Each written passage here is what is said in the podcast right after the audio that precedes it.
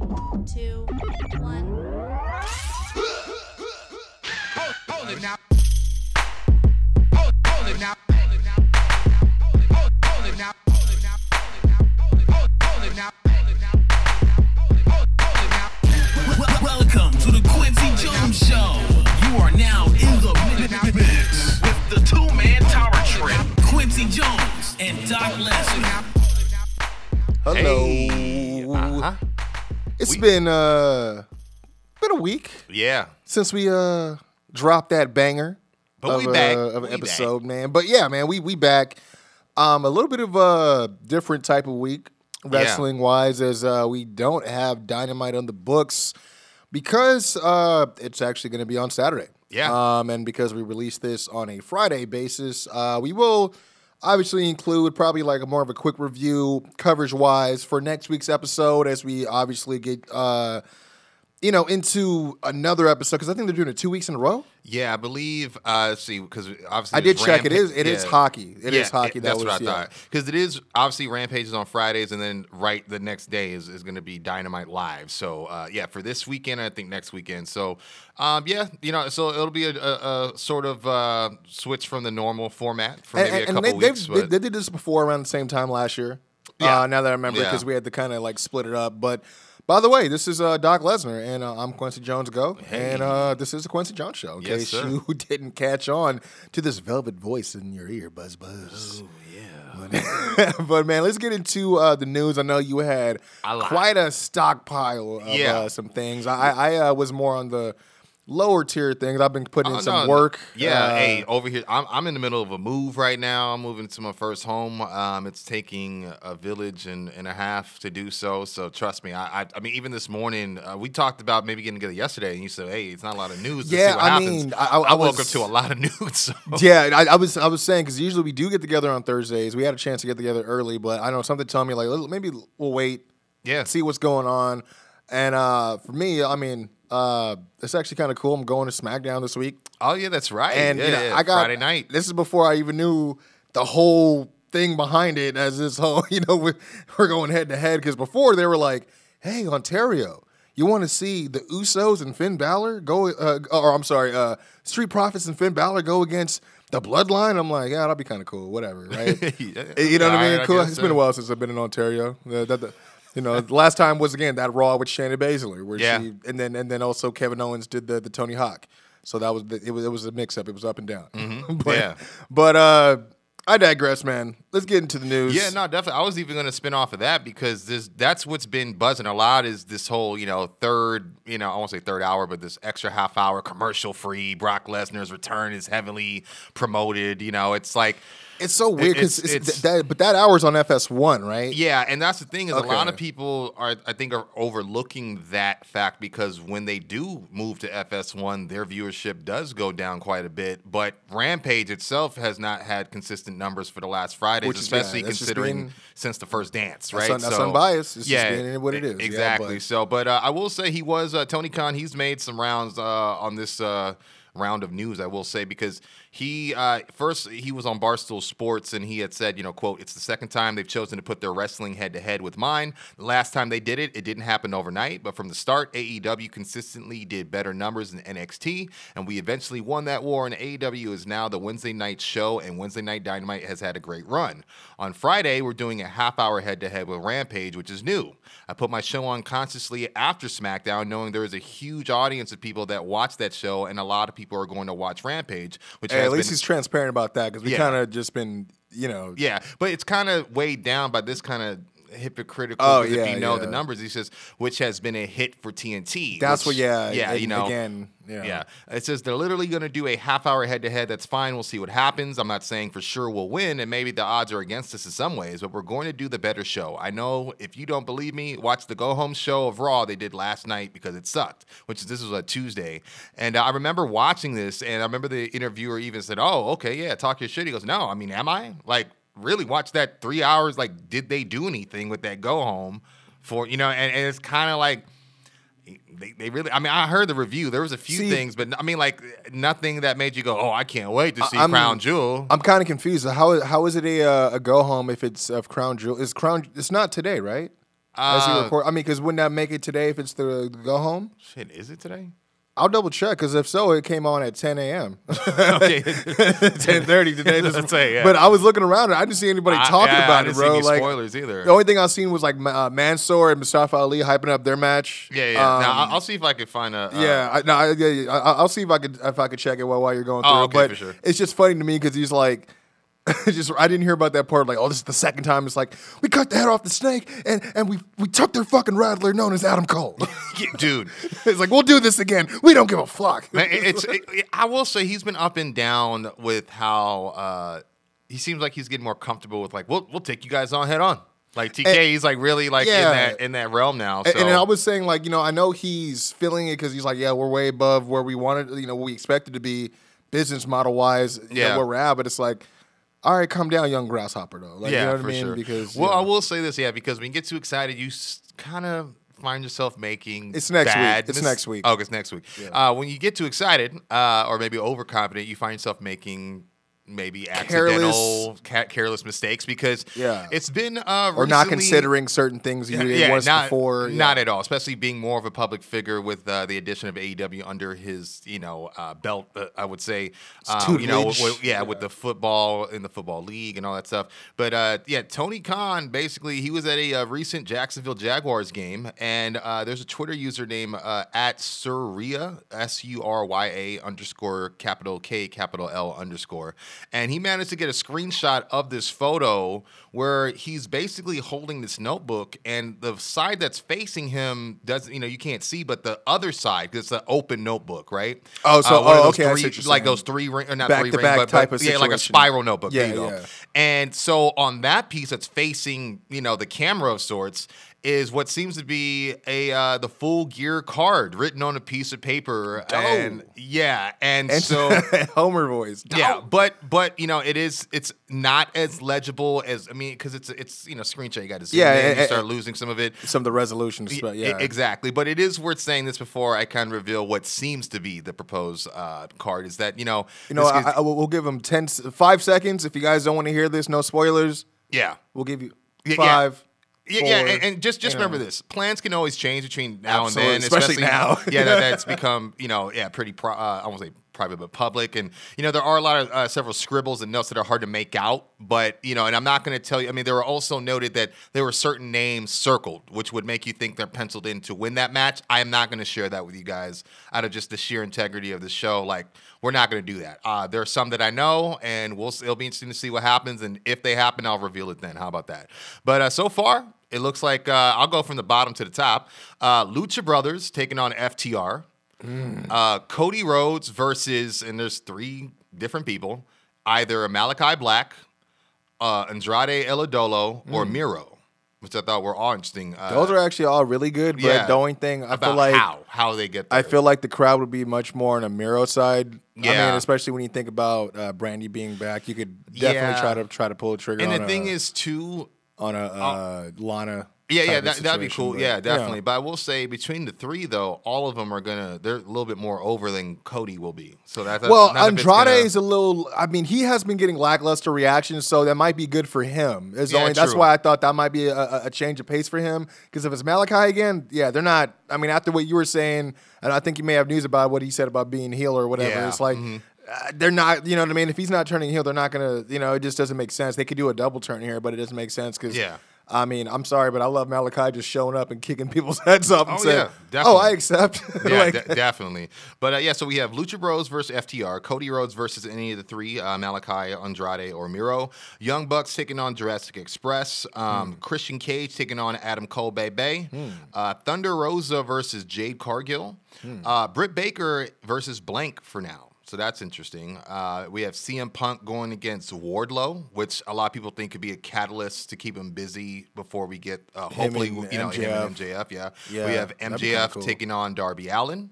Uh, looks like Inner Circle versus American Top Team, which makes me think whatever happens in Miami is going to end up in a skirmish where maybe it's going to take all members of Inner Circle or something. you Yeah, know? because I mean, even uh, when you're thinking about when you just said seeing the CM Punk thing, I was thinking, I'm like, okay, I see that coming in if he's gonna help him out. If say like Wardlow takes out Sting, That's what I was You know what I thinking as mean? well. So I yeah. could see why that- Yeah, that could be You could easily do a go home off. tag team match right there. yeah. I mean, know? dude, I booked it. You know, like, you know yeah, yeah, yeah, yeah, exactly. yeah, you get the all the faces that, are, that have similar enemies or whatever, you know, or enemies from the same camp or whatever. The, the, the, these bugs that have been uh, being a, a, a, prick in your ass. Like, Yeah. yeah, let, let's uh, let's try to see if we can make some uh, organic Yeah. organic magic here. Yeah, but yeah, uh, was that it? Yeah, I know. I mean, obviously Kenny Omega versus uh, Hangman Page. Uh, it seems like that's where he's going to be cashing in. Um, at, uh, instead, you know, because he has the opportunity at some point Yeah. down the line. So I think Yeah, it's kinda, weird because they said that they. I think they announced another eliminator tournament when everyone was like, "Well, why?" When there's already a chip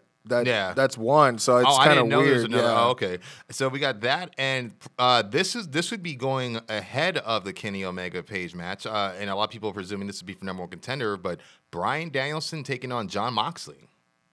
Oh man, Yeah, yeah, that's kind of. Hmm. You know what I like about? I mean, and I don't want to, you know, because this is the thing. How many times have I heralded AW for keeping their freaking mouth shut, and that's why a lot of things, the magic is still there for a lot of wrestling fans as far as like the kayfabe and behind the curtain stuff. Um, this is like WrestleMania bill territory, and not saying that the bill is of WrestleMania. Ter- I'm saying that you know around that time of year when the the the card gets leaked, and people are like trying to figure out if they're still going to go that way, and if so, you're like, no, they'll probably do something else, and then you're like, oh, they they actually still went that way. You know what I Yeah. mean? Mm-hmm. This is not that bad. Where you're like, I want to kind of see how it does work out to be that way. Mm-hmm. Um, but at the same time, if they were to change some of it, I wouldn't be mad. But it's a pretty solid card if that's where they're yeah. going. I was gonna say I'm just more curious on who would be filling in that role for Britt Baker's opponent, and then who they'd settle on for Cody. I think that's the only thing. But yeah, to me, it doesn't sound bad at all, especially for a full gear card. You know, it's Maybe, it's not- there's somebody coming in. I don't. I can't imagine. That's the only thing but- I was thinking. Uh, and I did hear that Ryo uh, Mizunami, the one who won the tournament, Oh, uh, oh, and faced yeah, yeah. Shida, but lost. Uh, I think she beat Nyla in the in the finals. She's uh, I guess back in the U.S. So who knows? Maybe she'll be participating in that uh, TBS title tournament soon. Who knows? But I think Ryo's supposed to be in it as well. But Oh, okay. A lot of people are like, man, if y'all don't give Jake Hargill that belt, I'm like, Yeah, a lot of Not if she swing. Now she keeps swinging a chair like that, and with her size, I'm a sorry. little bit. Yeah, I did see that. Yeah, I, I tell yeah, I was gonna say I didn't want It to spoil bad, it, but, I was it seemed like ugh. she was worried about hurting Rosa for sure. But, Yeah, uh, speaking, yeah. Uh, just one more thing on Tony Khan. He Go did ahead, yeah. confirm, and a lot of people have been trying to figure out what's going on. Is- Are we going to see Bray Wyatt soon?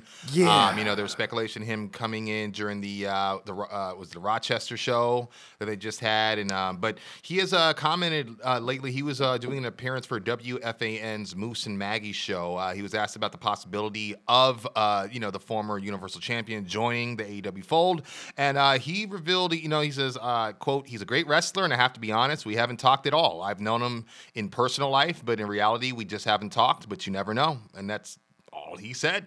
You know, so because he doesn't know who the fuck Bray Wyatt is. Bray Wyatt's dead. I mean, it He's also spoken to Windham. well, to add to the, the to you know all the uh, rumors and innuendo, I guess it was recently rumored that you know obviously he's been involved in some serious negotiations with Impact. Uh, but however, Yeah, there's other reports saying there's currently no deal in place to those to to strengthen those rumors. So uh, it'll be interesting to see where he ends up because I believe he's got maybe another 25 days or so until his non compete is done. So, or I think it's right. No, actually it- I less. I think- think, it's it right 23rd? before. Uh, I can't. I, I know it's right before, if not the week of Halloween. Yeah, Yeah, I think See, it's maybe my- it's the the- 23rd or the 29th. I think maybe? it's the Thursday before Halloween. Hmm. Yeah, if I'm not correct, but uh, yeah. So if uh, I'm that- not mistaken. yeah, but going back to what you were saying, Cody Rhodes. Uh, yeah, as we were talking about, his public opinion has been swaying back and forth. Obviously, with the arrivals of new talent like Adam Cole, obviously Malachi Black, like just kind of names people want to see a little bit more than Cody Rhodes. Um, you know, and me being a fan as well, I've noticed the uh, shift in uh, you know hometown love that he used to have when he was addressing the crowd, whether it was like post Dynamite or whatever. But recently, you know, a lot of people have been calling for him to just turn heel, but he has made some comments addressing that, saying, "quote This will disappoint so many, and maybe it won't. Maybe this will excite, but two things I can guarantee you, and I'm not saying this to wave one hand while you're not looking at the other. I'm telling this from the most honest standpoint. I am not going to turn heel on this company, and I would retire before I ever did that." Now I'm the head of the community outreach group. I have a little girl now, and I'm not going to be doing any heel stuff on TV. I am not turning heel, and I'm not going back on my word to challenge for the title. Man, first Yeah. of all, you said you only got until four. You giving yourself till forty years old, Mm-hmm. meaning your baby girl's not even one yet. So you got what, maybe less than four years. She ain't gonna retain none of that. I mean, it, it's it's Man. yeah, right. It's it's like yes, no I am speaking from a selfish fan point of view. I'm just saying, come on, bro. Like, Yeah. I remember this. This is why Ring of Honor, him versus Jay Lethal when he Was came great. out. Uh, with the reveal of the of the of the blonde hair, Yep. a- and the cape like on some M Bison shit with the freaking the fire pyros, dude. Yeah. It was awesome. Like Yeah. it, it just he he embodied like that super villain that you'd see on a TV show or like a like a uh, maybe like uh, you know action movie. I loved it. You know what Yeah. I'm saying? And then like I get it, but I'm like, all right, then, then you got to come in and be Son of Fuego. Then that's all I got for you. Yeah, it- it- yeah, it's Like, weird. It, I will say. But uh, speaking of titles, uh, you know, we had CM Punk actually make a comment recently with Barstool Sports uh, on his opinion about AEW adding any title divisions or the just the addition of any more titles. Uh, he says, "quote I don't think if everyone, uh, or I'm sorry, if uh, I think if everyone has a title." And if everybody's a champion, that nobody's a champion, you know? I think you've got to be really careful with that. I think the TBS title's even pushing it. You know, there's already a women's title. Do we have the depth in the women's division? Do we have the depth in the men's division to have a secondary title? See, these these are questions to ask before you put you Yeah, put before you- this thing out, right? dude. Says I think Yeah. we've been doing pretty good so far. I think Miro brought a lot of credibility to that TNT belt and stabilized it. And obviously Kenny Omega is the AEW champion. It's kind of a touchy subject. I know it's uh, I know in 2021 everyone wants to really uh, extol the virtues of women's wrestling, and this isn't a knock. I married a women's wrestler, you know. I just wonder if we have the personnel to support a secondary or a title that's uh, on even footing with the women's title. I just don't know. Trios, it's the same thing. It's just like, yeah, there's a lot of stables that have three people, and yeah, you can have me tag with Sting and Darby, but again, if everyone's a champion, nobody's a champion. There needs to be, in my opinion, less titles, but we'll see how it goes. I'm sure all the women will prove me wrong, and I'm okay with that. Maybe instead of another women's title, maybe women's tag belts. But then again, I don't know. Women's tag belts before trios belts, I'll say that. Uh, the trios thing is a little bit different Mm-hmm. because the trios would, uh, you know, obviously mean that it's exclusive to the men, uh, men's roster. Mm-hmm. Uh, I I would think, you know, Yep. and because of that, there's way more depth to support that uh, division than there would be for the women. There's a lot of you know, there's a lot of groups that have more than three members, but you can put three together to you know Yeah. throw in there, and then you can still have two other guys in that same group be in a different direction. You know, it all it also helps give other people direction instead of just always being there to freaking be on dark and stuff all the time. You know yeah, I mean, even in my head, I could think of you know, like you got the Hardy Party you can use. Yeah, you I mean, they don't have to keep doing the same thing Can do it. yeah, like- Dark Order can do it probably twice over. You know what I'm saying? Like, it, it there's enough guys to support. I mean, the the Death I mean, Triangle. Eddie, Eddie, Ja, Moxley, and, and, Yeah. and maybe somebody else they find. I mean, Yeah, I mean, well, I like uh, they keep tagging those three together, Darby and and, and Eddie and Mox, so it kind of makes well, yeah. sense. Well, Punk already he's always he's already calling dibs over here. Ah, well, I think he, he was just he was saying like I get why you would tag us up, but I don't think I need to be a Yeah, trios champ. For you know? me, So- I, I understand where he's coming from with the TBS thing because that was my biggest concern. Like, I, didn't, I don't mind the mid card, but at the same Yeah. time, it seemed like they already kind of have a focus on it's two different. it's breaking ground, but yeah, I um, don't think they've elevated the women's title just yet. Well- it's on the right person, but I don't think it's on the same level as the men's. Well, yet. for me specifically, is the fact that they keep introducing the NWA Women's Championship. Very true. You know what I mean? So it's like, it's almost like they already have two belts. Now it's almost Yeah. like a third belt. You know what I mean? Well, it's weird because I think maybe I mean obviously it's part of their business relationship or working relationship. Yeah, absolutely. with the, It's with, like with floating, promotion. you know what I mean? But mean? you can't ignore. You're right. I mean NWA just has an established credibility to it. You know, so I, I totally get it. and you. they've had they've had featured matches on their on their uh, programming Yeah. with it, so you know they can't really run away from that. But Yeah. anyways, I was gonna say, speaking of trios, um, and I know you had a, a note on Daniel Bryan, or not Daniel Bryan, Brian Danielson. Uh, I don't know if you wanted to drop that in a second, uh, but I was just gonna say 2.0. Uh, they were on AEW Unrestricted, talking about how they came to pair with Dan, uh, Daniel Garcia, which I Danny Boy. Yeah, Danny Boy, which I think is Danny it's going to be hard for me not to say this in their voices because the way they talk, you know. Come on, But uh, bring Matt bring Lee says, "quote I guess Tony had an idea of the six man tag. He wanted us to use uh, Moxley, Darby, and King together as a trio, and he had that idea, so he paired us with Daniel Garcia to get it done, and it just meshed really well. That match could not have gone any better for us. It really could not have." Uh, Jeff Parker says, uh, "The pairing has been absolutely absolutely fantastic. I really couldn't have asked for anybody better to be paired up with, and it's always a terrifying thing when you get uh, when you just get thrown together with somebody because chemistry is a big thing. Uh, Lee adds, "You have no idea. We were kind of familiar with him. He's a Northeast guy from uh, Buffalo, and he would wrestle in our area in Montreal, so we were familiar with him. Tony uh, had us do this promo, I guess, to announce the match for Dynamite, and it just clicked. We just fed off each other, and he listened, and we listened to his ideas, and it just meshed so well. We could not ask for more, uh, and." Um, Parker was just saying too. We were actually talking the other day at TV. It was just kind of like we've been together for a few months, but it feels like it's been years. Very fast friends. I love that kid to death. He's so freaking talented. He just wants to learn and wants to get better every single time. And what I love about it is this dichotomy of life, or, or like you have us that are really over the top and loud and say a bunch of ridiculousness. And then Lee, uh, he finishes saying, and he brings that ass kicking edge to him. He brings the the edge, and we both wear red and black. So how are we not going to team? So that that was, you know, I mean, the only thing missing is like just the common thread. Yeah. Because they're two very different characters, like you said, which, yeah, they are. Uh, like I, I've, I've been getting uh, a little bit more into Garcia. Yeah, same. He kind of just, uh, honestly, just came out of nowhere. yeah, dude. And and, he, then he, it, he had a in a match really good against- spot. In a really good spot. You I know? saw. I was doing uh, doing some tape on or watch a tape on him. He had a match against Tyler Rust apparently in Oh, okay. NXT. I didn't even know he. You know, so Jeez, okay. and I heard. I think he may came out like one of the the prospect. Uh, same thing with Wheeler Yuta. Like I think both Oh, those guys came okay. out of like the ROH prospect tournament or something like the that, and just caught the that? guy, caught the eye of some people. So That must have been on like the the YouTube stuff that I, Yeah, I probably. that Yeah. because I would definitely would love to see that. Um, but yeah, it's interesting, definitely Mm-hmm. interesting. But um, yeah, Yeah, uh, I, yeah. I just had two more things for uh, a, on the AW side, but uh, yeah, I don't know if you uh, did. You want to talk about the Bryan Danielson thing or? I mean, I guess. I mean, is, is it relative to anything? Uh, no, I just figured since we're doing AW. no, I thought. it's I, I guess when you said when you brought him up, I thought you had something relative to him to where I could bounce off it. But yeah, I Oh, might no. as well get it out now. Yeah.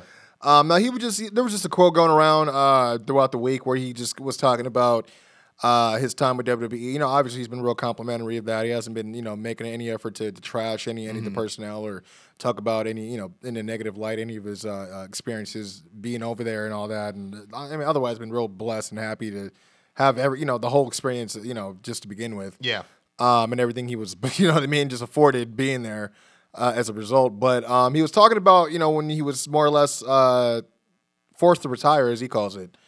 And, you know, a lot of us were saying that obviously we are thinking this had to do with his health, and uh, obviously it did, but more so like the concussion stuff and, and you know, just not, you know, wanting to uh, really risk his health any more than, than he had at the time.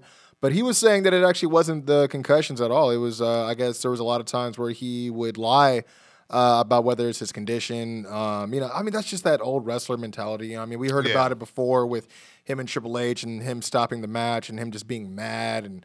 I, I, don't. so You don't tell me to stop my Yeah. Mm-hmm. matches. I tell you know what I mean. That whole thing and That, that that pride too of Yeah. just being a, a uh, you know an athlete. you yeah, know, just so- and just yeah, wanting. I mean, just yeah, like you say, you just let me at least do what I can do. let, But let me finish it. yeah, let me at least do what I can do to finish it, at least in some way properly, even Mm-hmm. if it's not according to plan, to still get the the designated result, right? yeah. Um, I mean, ever the professional, uh, obviously Daniel or Bryan Danielson, but yeah, he's talking about. I guess he was lying a couple of times uh, pertaining to his condition and stuff like that, and uh, they ended up finding out about it. So a lot of it was them like not being able to trust him and his word when it came to his uh, his own uh, uh, you know physical health, uh, obviously uh, mental as well when it comes to uh, you know blows to the head, concussion uh, research, and all that stuff. But he had said a lot of it was him kind of like you know more or less sitting on the sidelines, having to learn to, to earn that trust back with them because um, you know, it wasn't that he wasn't able to do what he could do. He just wasn't cleared. And, you know, when he started doing his own, you know, kind of personal research and kind of outsourcing and,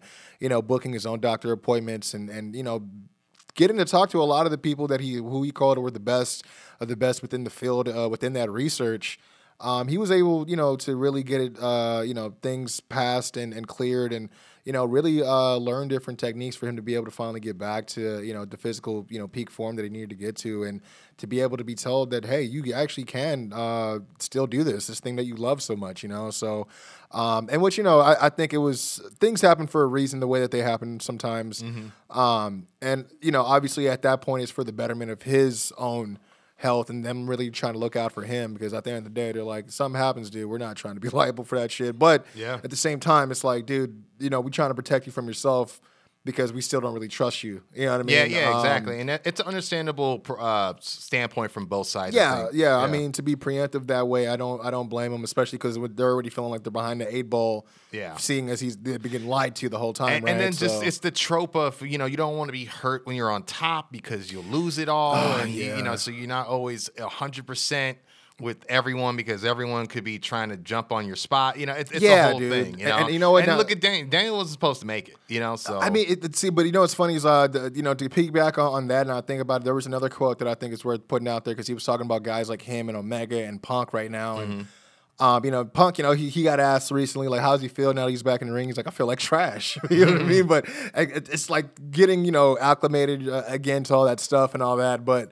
You know, they Daniel was talking about. Uh, I'm sorry, Danielson was talking about how you know back then you know, there was these schedules that were kind of like, you know, you had to cut these schedules basically, and guys didn't have time to be hurt. And if they did, they had to, you know, Mm, guys were on yeah. pills and, And painkillers and, and- and you know, the, no time to deal with depression and then properly dealing with that yeah, stuff. because they got to go do signings. Yeah, and, you know. interviews or whatever. yeah, But but he was talking about them, you know, him, you know, yeah, you know, the video guy game playing straight edge guy. Like, dude, we're trying to change the culture backstage, Yeah. not just in front of the ring, backstage too. Like, we're trying to live. and, Like, we all have kids. We're trying to, you know, actually be able to still be alive and watch them grow. Yeah, oh, you of know, and then it was just, I thought that was really important to put out because it was like, yeah, I mean, you guys don't have to be on the road 300 you know days of, uh, of the year addicted to painkillers because you don't have enough time for your body to heal Like, Yeah, no, and, and- and, and, having to venture down that. I mean, so many, so many have. You know what I mean? Yeah. So, and you know, you talk about people dying young as a result, and them, you know, trying to really preserve everything. So,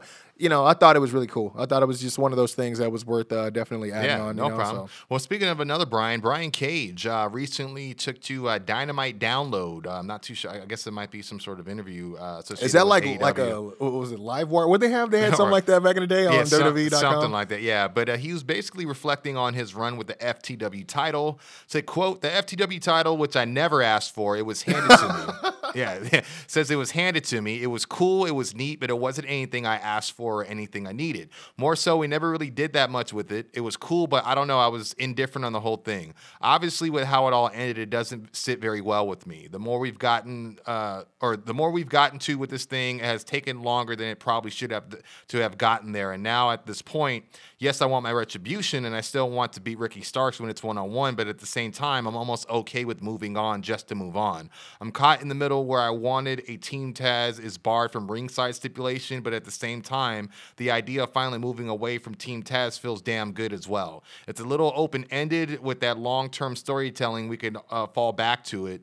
But come this weekend, if we move in a totally different direction, I think he's referring to uh, Dynamite this weekend. Uh, I'm not going to be terribly upset with it. And then, but then he kind of goes back and starts speaking in character uh, about kind of what went wrong with him and Team Taz, saying, "quote I was like, look, Taz, you don't really care about me or how I look or am represented. You just care about how you look. You're trying to live vicariously through me. I thought uh, he was going to ask me to do the Tazmission. I was like, don't ask me to do the fucking Taz mission.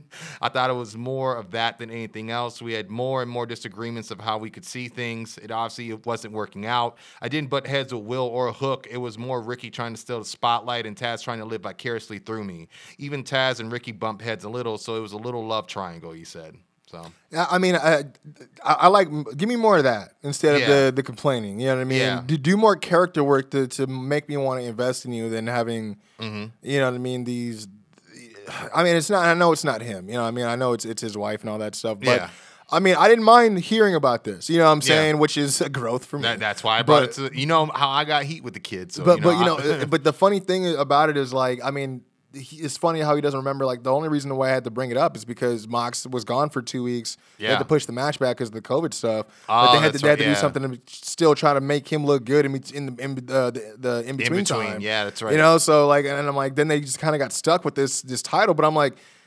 I, honestly, if they move on and like you said, they leave it open ended, yeah, they can always go back to that. I Yeah. mean, because at the same time, I like to think that Taz can do more than just beef with themselves and uh, anyone that's like a cult classic or cult favorite, like a Darby or CM Punk, because they haven't done nothing else. Yeah, no, seriously. You know I I mean? will So- and, and I'm not mad if like. And I want to see Ricky do is yeah. I want to say Ricky do is. I mean, I don't want to call him mini. like, He reminds me of the Rock, early Rock, Yeah, right? yeah. With, with, with- just with the shirts and that. I mean, him holding the title reminds me of the big like Brahma Bull title, low Oh, key. You know what I'm saying? Because I was even gonna say I wouldn't be mad if if him and Hobbs ch- uh, chased the tag titles. Yeah, not at all. I mean, or just got in the division. You know, but uh, you know, better than them trying to push Hook like right now. But yeah, you know, no, but for real, like I don't, I don't know, I don't know what his training is, so I shouldn't be, I should Uh, be fair. oh no, you yeah. good, man. And I just got uh, one more piece of business for on the AW side, then I'll transition to WWE. Uh, Lio Rush, uh, apparently he was recently on Oral Sessions, Renee Paquette's uh, podcast, as you guys know, and uh, he had made a comment uh, where he said, uh, you know, quote, Tony Khan is such a great guy that played a huge part in me uh, wanting to be in AEW too.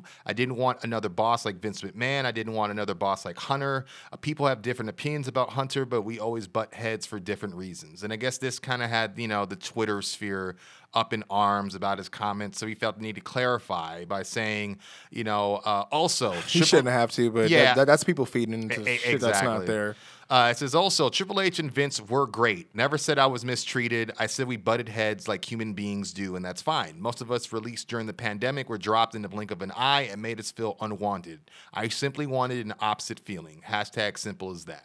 And and I mean, uh, Can't hey, argue with is that. that is that unfair to ask for? Nope, I don't think so. I don't think. I mean, first of all, low reps, high weights. Man, like, yo. oh, every time, every time I'm hitting it, I'm every putting it time, over. I'm telling you, bro. But nah, shout out to Lio, man, because I like I said, I like to see uh, good things happen to good people. I'm still, you know, whatever about the character. I like what he's doing with Dante, low key. yeah. Um, and you know, he did get Matt Sydal Yeah, that, that- that match. match. Yeah, he did, Uh, so- The only other thing is just the fact that uh, you know, I'm glad that to see that him and uh, Mark Henry are no longer a thing anymore. So you know, I thought Yeah. that would, uh, you know, I'm, I'm rooting for him. I always have.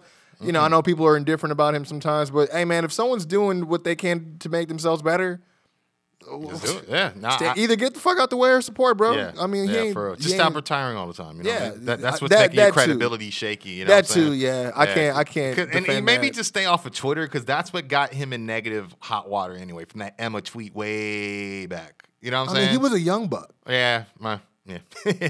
well, I got some on the Young Bucks in a second, but uh, WWE, we got some news. Uh, WWE has recently been uh, been accused of leaking AEW information to news outlets. Yeah, uh, it says uh, basically in the latest chapter of this ongoing intercompany warfare, they've been accused of leaking AEW information. Uh, for those who I aren't wonder what that entails. so I'm, I'm gonna just I'm gonna get Oh, to they it actually right now. have it. So, Okay, yeah, what it is is so they're speci- uh, specifying the uh, what they call fast nationals. oh, Now, I did. those- okay, I did see that term. I wasn't familiar yeah, with and for those who aren't familiar, what it is is Nielsen ratings don't Ah. work over the weekend. So when something's happening on Friday and the weekend, that rating does not come out till Monday. So what happens is over the weekends they have these things called fast nationals, which Yeah. are basically an early comp- uh, uh, you know co- compilation. I, I, or uh, they compile all the numbers. It's a premature number, and it's usually always lower than the actual number come Monday. But it's like just something to kind of get you by. It's like a over- base. Yeah, yeah, exactly. yeah, so and and so what's what is uh, what's what's very interesting about this is thi- this kind of information is not open.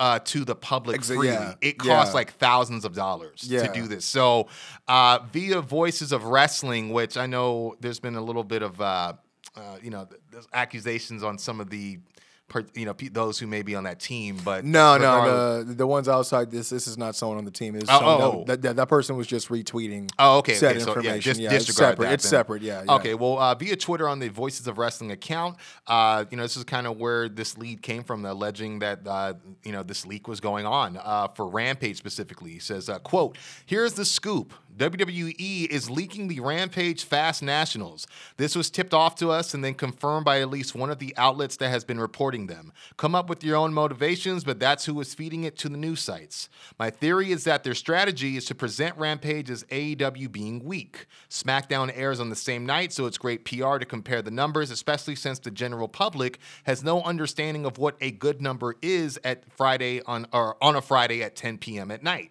Uh, it also is notable that these leaks weren't happening until Rampage began to level off in viewership. Find me a Fast Nationals headline for the Punk return on Rampage for the first dance, being number one on cable. Meaning, like that wasn't Yeah, so, right? yeah, it wasn't, yeah, yeah. but- So WWE can only claim AEW is in competition for so long. So PR leaks and 2.5 hour SmackDowns were inevitable, in my opinion. Well, So- I mean, you also see, uh, and I got something else about that, but it's like it's funny because you're like thinking like in their head like, hey, it's cool. Even though NXT is teetering, teetering off, we still got Peacock. They don't have Yeah. a network to, to rely on. You know Yeah, what I mean? right. So it's like, oh, well, just we'll just run them out of business. But like, um, but more on that is like, you know, they were talking about the new, uh, I, I think it's called the USB. Yeah. Uh, arena. So the first person that, that I heard talk about doing a show there was AEW.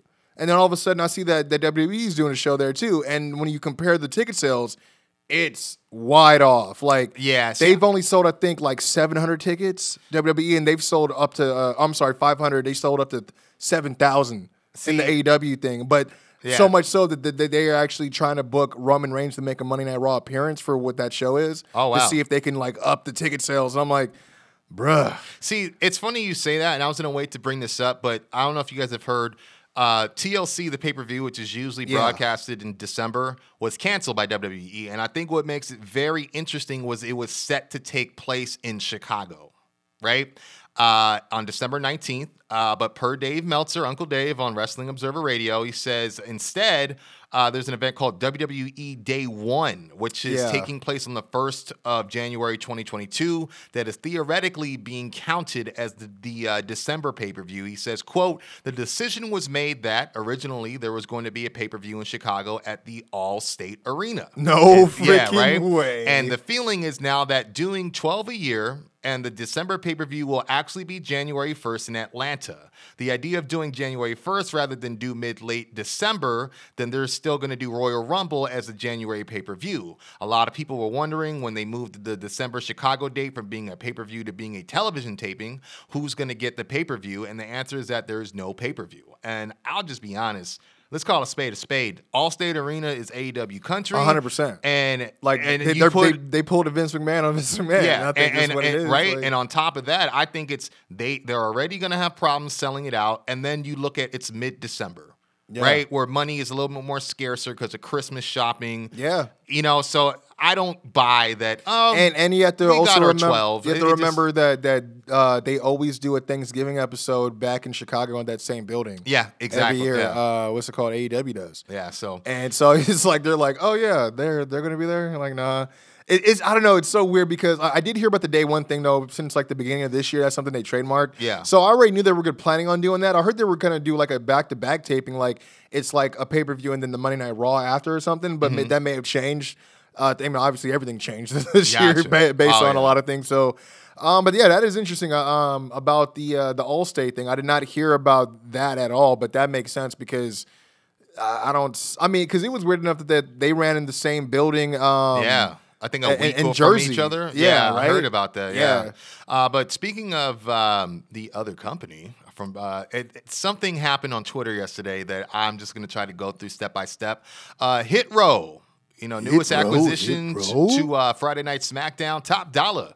Seemingly uh, looks looks like he called out the Young Bucks on Twitter. Uh, not by name, but uh, basically. At least that's what they're alleging. Yeah, right? it's definitely seems like that because he put out a tweet that said, "quote Some of y'all favorite wrestlers only wear sneakers on camera to seem cool and hip, but in real life they rock Vans and Asics exclusively. But y'all not ready to have that conversation with a zippered mouth emoji."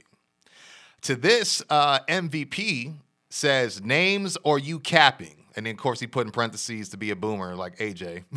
Did I say that right? Not AJ Francis, AJ Styles. Yeah, yeah, yeah. Uh, and I have some more in AJ Styles following this. Uh, and Top Dolla responded saying, I prefer not to mention members of the competition, but if you watch their show, they tell on themselves. Crying, laughing emoji. I mean, see, the competition could be raw, right? Uh, true. In, in a sense, but um, because I was gonna say it could be Edge.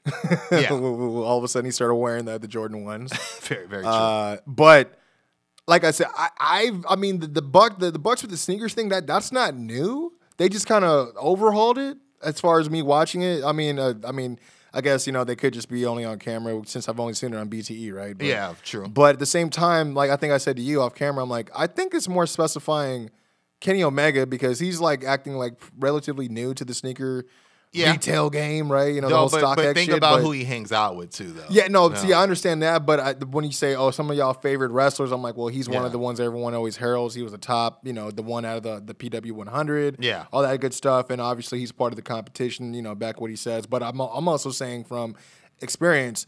You never really see like Kenny always kind of wore like a training shoe before all of a sudden like shorts, a Redcon tank or I mean, something. he you was know, into like, it at one point. Just I think it's one of those things where he's uh acquired it as part of his new heel persona. In the, Yeah, in the that's what I- States, yeah, that's what I I'm mean? saying, yeah, yeah. yeah. But uh, after this, you know, people of course started coming for Top Dolla like left and right. I know Voices of Wrestling had basically aired him out saying he's accomplished nothing yet, and he's calling out established Yeah, they were like a guy that's been here for only a cup of coffee, Yeah, hasn't done basically. anything. That people, like, if he left tonight, nobody would remember he existed. I was like, okay, calm down. Yeah, bro. that was a, yeah, but he started kind of blocking people uh, that were hating on him. But of course, people then started hating him for blocking the people that are hating him, which is just kind of Twitter logic. That's but uh, it got to a point where Big Swole was trying to, you know, kind of cool down the flames, being funny. She had put out this tweet of saying all this over some damn shoes, and so she took a shoe that looked like it was like a Screaming? screaming, face and put it over. I think it's Hannibal Buress's face uh, from that popular meme from Yeah. the uh, Eric Andre show, just to kind of show like, yo, this is kind of ridiculous. But in response, it seems uh, the EVPs, the Young Bucks, have seemingly fired shots back uh, by changing their latest Twitter bio, uh, which which is per usual, but this is a little bit more specific. Exactly, just stirring the pot. And they said, quote, spent more on sneakers in September than the entire NXT roster did, which to me is just typical Bucks. We're gonna just we we're not gonna act like they don't exist. We're gonna, you know, Hey, hey, how many of y'all got a book Yeah. in the stores? They Yeah. think so. Eh, eh, yeah, yeah, exactly. How many how many Tokyo domes? yeah, exactly. I how feel many. Tokyo domes? That, that, that, that should have been the bio. That should have been it. Yes. Oh, man. But speaking of Tokyo domes, another uh, good brother uh, looks like it's maybe potentially thinking about not hanging up the boots just yet following his WWE ten, uh, tenure.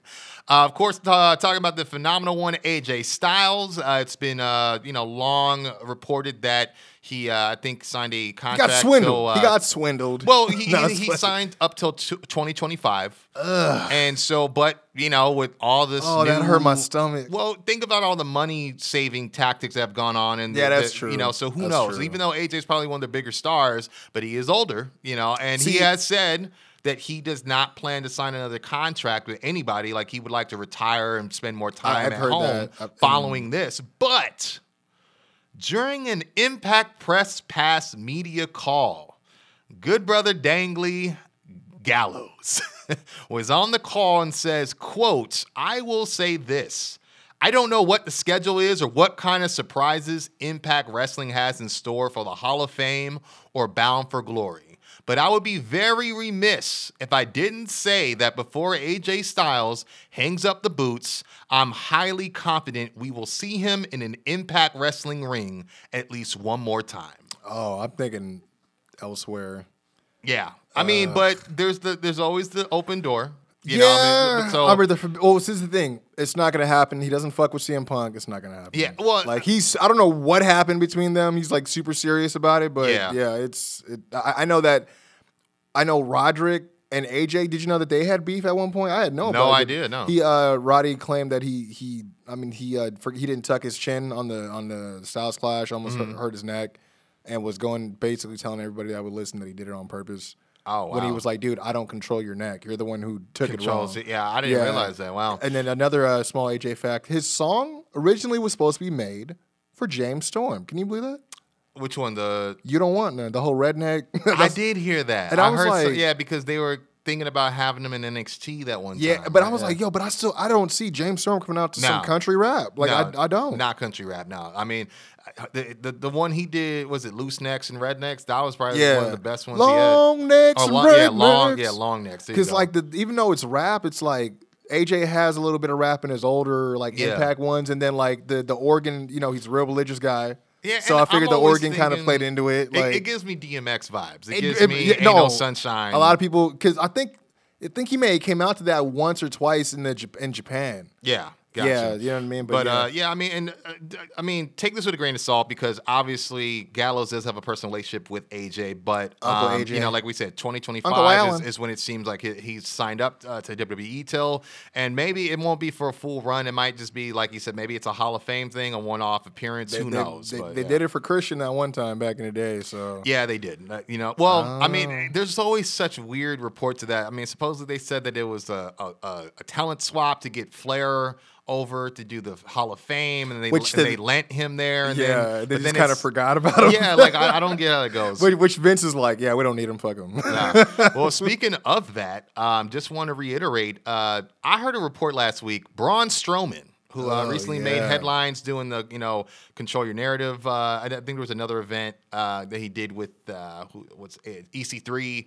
Um, but it's kind of curious. Off of the heels of that, apparently there was a, a report saying that it seemed like he was trying to holler at WWE, WWE about a possible return, trying to get his job back.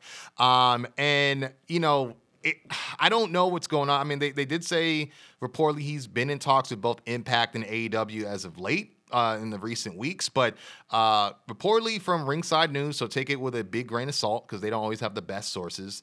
Uh, someone from Ringside spoke to a tenured member of the WWE team regarding a potential Braun Strowman return. They were told that if WWE made an offer uh, for Strowman, then he would be back in the fold immediately. However, no offer has been made at this time, and currently there is no interest in Braun Strowman, which is There's crazy no to interest? Yeah, which is crazy. So it's different. It's that's different than saying we don't have anything for you right now. Yeah, or we can't afford you, right? It- It's it's yeah, it's like whoa, like Well, it could be that financially we're not interested. That could be, you know, th- that's the thing. There's no real context behind it, so it could Yeah. be certain things, but still, like, uh, I mean, I, the last thing I read about Braun uh, was he was like blaming the fans for uh, basically. Uh, I don't know if you heard about this. He said when I started, uh, or yeah, when I started hating myself was when I knew I needed to leave WWE. The criticism from the fucking fans, and it's not even the fans, it's the dorks on the internet that opin- whose opinion and couch cushion book shows, uh, and do all the stuff just nonstop talking shit about what we're trying to do.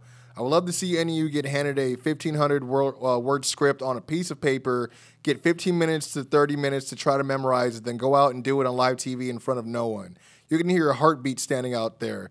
The nonstop negativity that there is in the wrestling community is so toxic, and it made me hate going to work. It made me hate the stuff. Hmm. The cinematic match with Bray Wyatt, they say it's the worst match they had ever seen. People don't have a clue what went, went into doing that. I worked for 28 hours straight trying to get this out, of, out to our fans. I went to work the next day after filming it and wrestled on TV. I got home that night and was taking a shower and collapsed. I had to get an ambulance to come and get me. jeez, I didn't know all that. Damn, man. But it's, I mean, to me, it's still weird. Like I'm like, bro, but you're you're still a 400 pound dude that should Yeah. not be falling victim to what people say about you on the internet. I get it. You're a public figure, so you can't just exactly escape. Yeah. You know, But social not- media, but you can block people. Yeah. You gotta stop. You know, he's kind of being like the cliche, short-tempered big man. You know, you gotta like have a poise. I mean, Lance Archer doesn't go off on people like that. And I hate to go straight to Lance Archer, but I'm thinking of a big man that doesn't just trip That off. that's thick-skinned, right? Yeah, exactly. That's yeah. I don't know. It's uh, Yeah. but yeah, you reminded me of that. I didn't know if you had heard about that. No, no, not too, at all. But, seems uh, like he's kind of grasping at straws right now, trying to figure out where the hell he's going. Speaking of that, uh, Elias. It seems plans have changed again for him. I know there Oh, was some uh, weeks and weeks of vignettes where Yeah, he was like was burning his guitar and all that. But Wrestling Observer reports that WWE had high hopes for Elias's new character and was set to get a new uh, push for that character. But uh, said others not drafted include Elias, who for a few weeks was uh, being groomed for a big return with the idea he would be a serious title contender. Oh. and then suddenly the vignettes have dropped. Mid card, I wonder if that's I couldn't tell you. Yeah, I mean, mid card would have been a good place to start. We all said he should have been The IC title, at that IC yeah. title like a while ago. Yeah, before they changed it. yeah. And uh, to, to go on with more kind of mid carders, we got uh, I think a curious comment from Karrion Kross uh, about Say his- that three times fast. yeah, Karrion Kross comment from Karrion Kross regarding his ring gear change. He says, uh, quote, I'm not entirely sure at this point. I had received a briefing about it. I guess it was a creative team conversation, a series of people attempting to expand on the original concept that was presented during NXT. I guess it was a team of people. I mean, the direction I think they were attempting to go in was essentially a gladiator idea. I had introduced the lower body gear at NXT when I competed against Finn Balor to get my title back. My original concept was like, this feels like what the Coliseum days would be like. We're in a circular area with people around us. So that's kind of where that came from. But I think in total, typical WWE fashion, they take a small thing and they and they're like, let's it- exploit it. Let's exploit it. exactly. Let's double down. Just triple down on it. Like you know, like the funny thing is, you would think they said, oh, a, cre- a creative team got together and, and discussed it. Why isn't the creative team sitting down with the person they're creating ideas with Mm-hmm. and discussing it? Yeah. Why is it being discussed and then brought to somebody pre already preconceived? And, and that's the thing is like I don't blame a lot of these guys who you know they're like oh they had all the potential but they just couldn't do what we needed them to do. Maybe because your idea was shit and they couldn't execute it because they don't know what the hell you want from them. But if you kind of do something more relatable or something that they can actually have some input on, where they're like you know I could really kind of dig my heels into this and actually you know just tell you what I what I'm willing to do, what I can do, and try to give my best for it. Like maybe you'll get different results instead of like, oh, he just couldn't do it, he couldn't cut it. No, maybe he can't be a clown because he's not made to be a clown if he's six foot, 230 pounds. You know what I mean? Like, Yeah. like, I'm not thinking about anybody specific, but just saying like.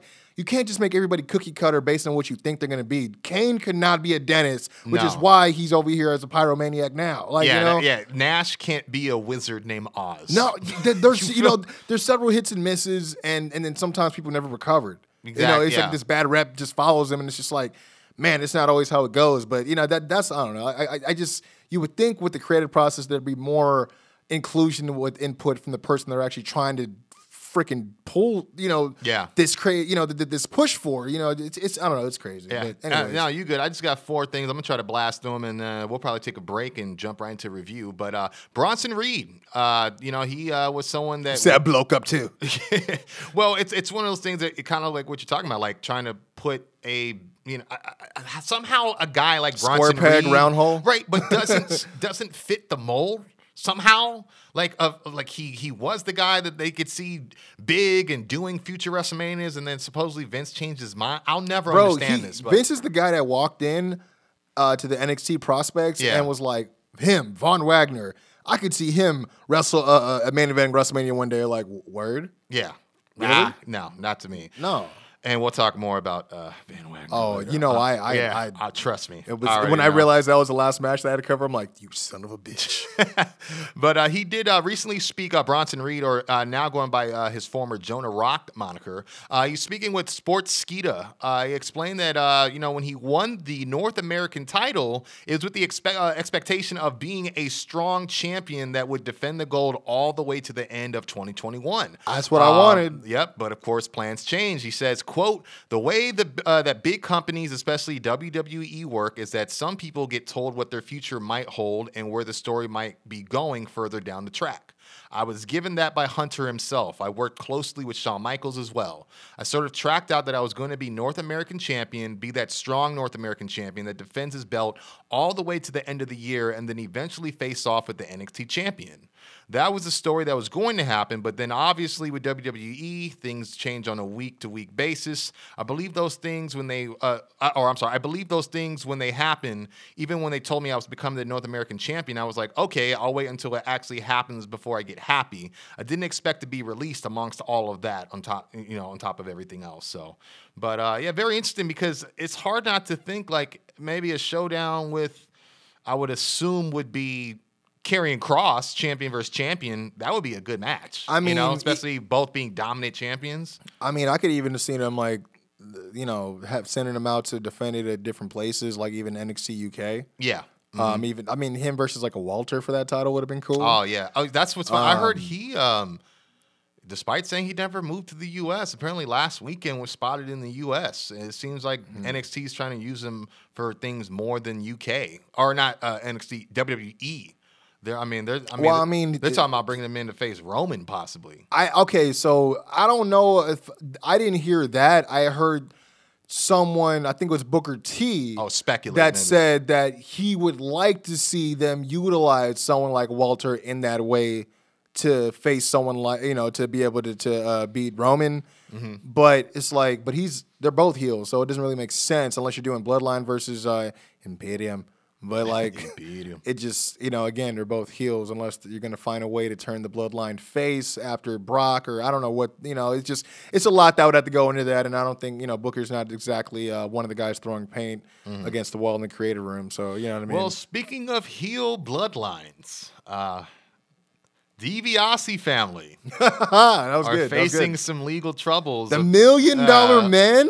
yes, apparently, uh, Money Inc. is uh, being disbarred. It seems that the uh, Oh, says that Ted. DiBiase and his sons, uh, Junior and Brett DiBiase, have been ordered to repay millions of dollars of quote misspent or improperly dispersed welfare money. Yeah, I heard that according to uh. Mississippi Today, a federal audit has been completed, and Ted Senior has been ordered to pay uh, a little over seven hundred grand, and that the nonprofit Heart of David Ministries previously received. Uh, Ted Junior has been ordered to return three point nine million, and while uh, Brett has been, uh, he has to pay back to some little bit over two hundred thousand dollars, or almost about just about uh, a little under three hundred. Yeah, as per the report.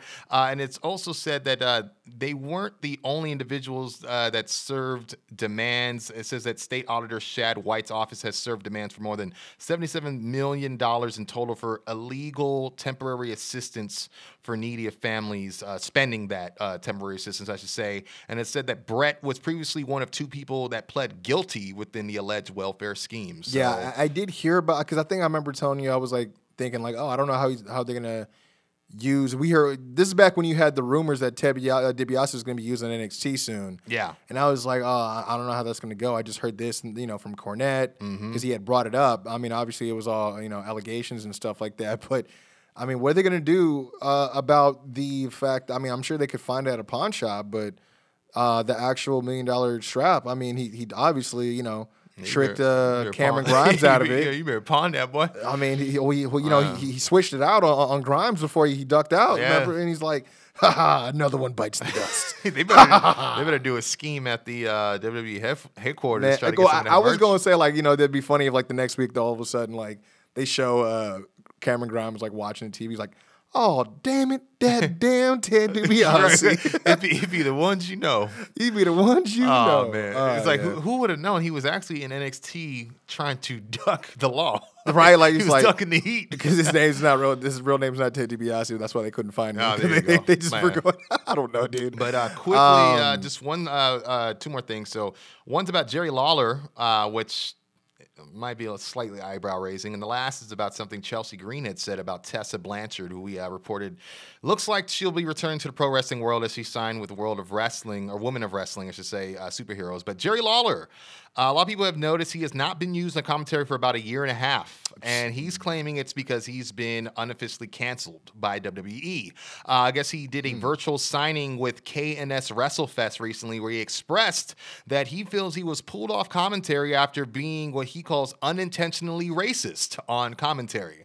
Uh, apparently, there was a I ma- know exactly. Is it is it the Akira Tozawa shit? it, it, it is, and and the Bro, thing is, the only so reason I brought this up is because if you know about Jerry Lawler's past um, oh yeah, yeah. he- brushes with uh, the law and some yeah, youngins. yeah. exactly. He I mean, yeah.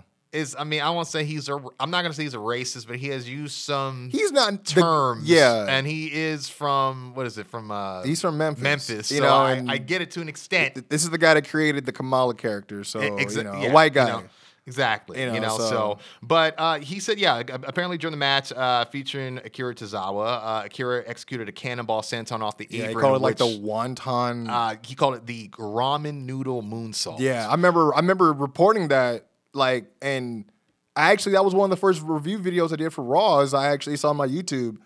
I said. I'm like, and I right after I, I was like, Jerry, what the? F-? And I like blank it out because I was like, "Wh- where did that come from? Yeah, man. And I guess he claims that he thought he was just kind of following Byron Saxton's lead, who earlier had, you know, he he believed he was making up silly names for moves because he called a move uh, the spinning dragon on commentary. And I'm just I'm gonna guess maybe he didn't he was not familiar with that term, so he is claiming that's why he said ramen noodle uh, moonsault, which I mean cannonball's not a moonsault, but you No, know. yeah, I was gonna say because he just did a running cannonball. Yeah, to- yeah. and uh, his quote was, That's hilarious "What that this came back. Right. Well, I mean, his quote is kind of It What- does- it's what's racist, really? yeah, it's kind of toneless. He says, "What is racist about that?" I thought it was funny. That's that's a ridiculous name, right? And all of a sudden, the internet blows up. "Quote: Oh, kings a racist." And even Tozawa, the next week, he comes back to tell me it's nothing racist. I I eat ramen noodles every week. So the next week, I wasn't on Raw anymore. I don't know if that's what happened, but anyway, you got to be very careful what you say. Well, say. the more you talk about it, Jay, that's what people are gonna think. Yeah. I mean, I mean, the only like if he would have said, "Man, that what is that? The mushroom soup uh moonsault?" yeah. not as bad, right? mushroom soup stomp or something. Yeah, you know, because yeah. what's funny about that is, you know, uh, they, they on Cornette, uh, they asked somebody called in, they're like, "Hey, what do you think about Trevor Murdoch being the champ for NWA?" And he's like, "Well, you know, he used to be as tough as a, you know." He started going into the the, the thing he got pulled off the airport, which I thought was awesome. And Brian was like, "No, no, no, no, no, no." You know what I mean? That's like, pretty good. Oh, what? Oh, oh, I can't say it here. Like, Oh, man, that- I mean, I told you he was tough. you know what I mean? I was like, you got to love the, the the callback, right? That's pretty good. But there's ways to do it. You know what I'm saying? Yeah, yeah, no, definitely, But uh, you were talking about Chelsea Green. Said Chelsea Green Yeah, signed yeah, with this ex- uh, World uh, Uh, no, no, no, no. I was talking about uh, Chelsea Green had something. Uh, Oh, with had- Tessa. Yeah, about yeah, yeah, Tessa, yeah, who yeah. just recently. And this is actually my last piece of news. Well, small, small bit, if you guys care. Uh, Jon Moxley did retain the GCW title against Nick Yeah, I did see that. Uh, but yeah, with this, um, you know, because you guys got to watch out for news, man. I mean, the way this came about. For me, it was like, oh, accusation already for Tessa. And I'm just like, damn, we just reported this last week, but let me clarify what's going on. So the accusation is actually more refined to uh, an experience Chelsea Green felt like she had working with Tessa during All In, uh, which was, I believe, September 2018. She also mentioned how a lot of, uh, I think WWE had banned any of its talent from going. As you guys know, she's, you know, Yeah, that, that, I was gonna say that's the headline I saw. It Okay. said, a, uh, uh, WWE banned stars uh, from AEW show. Mm-hmm. Um, and then when you go click on it, you're like, oh, this is not even a recent. This is from All In. And you're like, and then you hear the story, like, oh, okay, Yeah. well, that kind of makes she sense. has a podcast called Green with Envy. Yeah, yeah, and, yeah. And, and so yeah, she was talking about because obviously if you guys don't know already, Matt Cardona, then Zack Ryder, who was hitting that. contracted with WWE, that they are engaged uh, together. So Sorry. but- Respectfully. yeah, respectfully, you know. So, but uh, she also started talking about that match um, and kind of accused Tessa Blanchard, who was the Knockouts champion at the time for Impact Wrestling, of trying to kind of stand out above the rest uh, because she tried to go out to the ring wearing her titles. She says, "quote We all got together the night before to talk about the fights. We girls talked about our fight, and I will not go into details. I will not reveal everything, but I will say that Tessa Blanchard, who was in our fight, brought her motherfucking Knockouts championship." to the show and tried to go out to the ring with that title. As I see it, it was a way of looking better than all of us, you know, wanting to get a title in the ring, being the only person who mm. came to that event with the title. Obviously, the fans would immediately put her above the rest of the other fighters. Also, I feel like she did it because she knew that if she came out with the title, she couldn't lose that title on the show. She couldn't lose that title on the show that wasn't Impact Wrestling. And at that time, there was no way that would happen. Today, the door is open and anyone could fight anywhere and anyone could lose or win a title in any company at any time. But a couple years ago, that couldn't happen.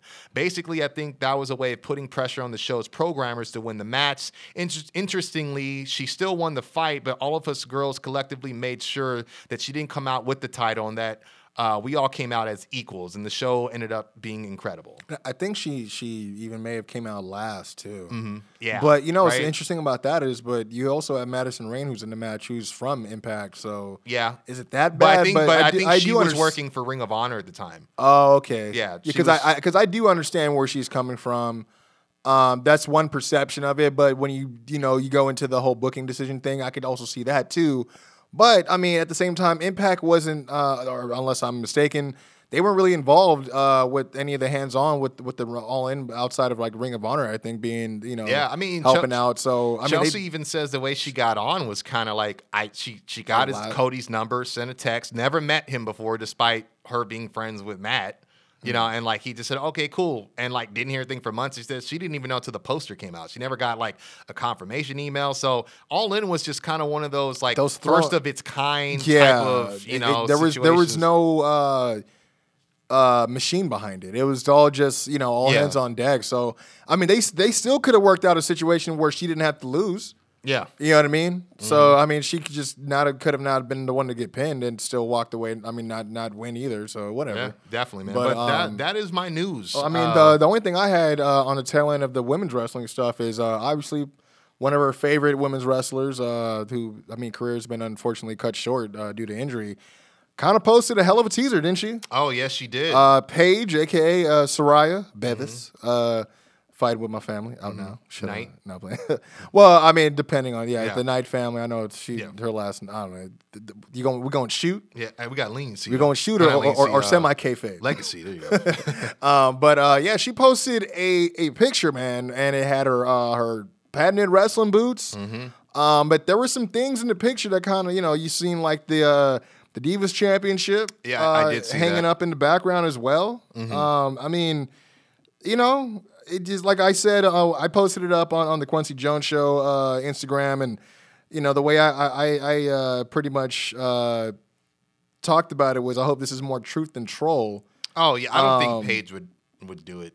Do that. I mean, I mean, maybe. I mean, some people they get in their heads like, oh, I don't know if there's even any interest in there for me. So maybe they, you know, you post something just to.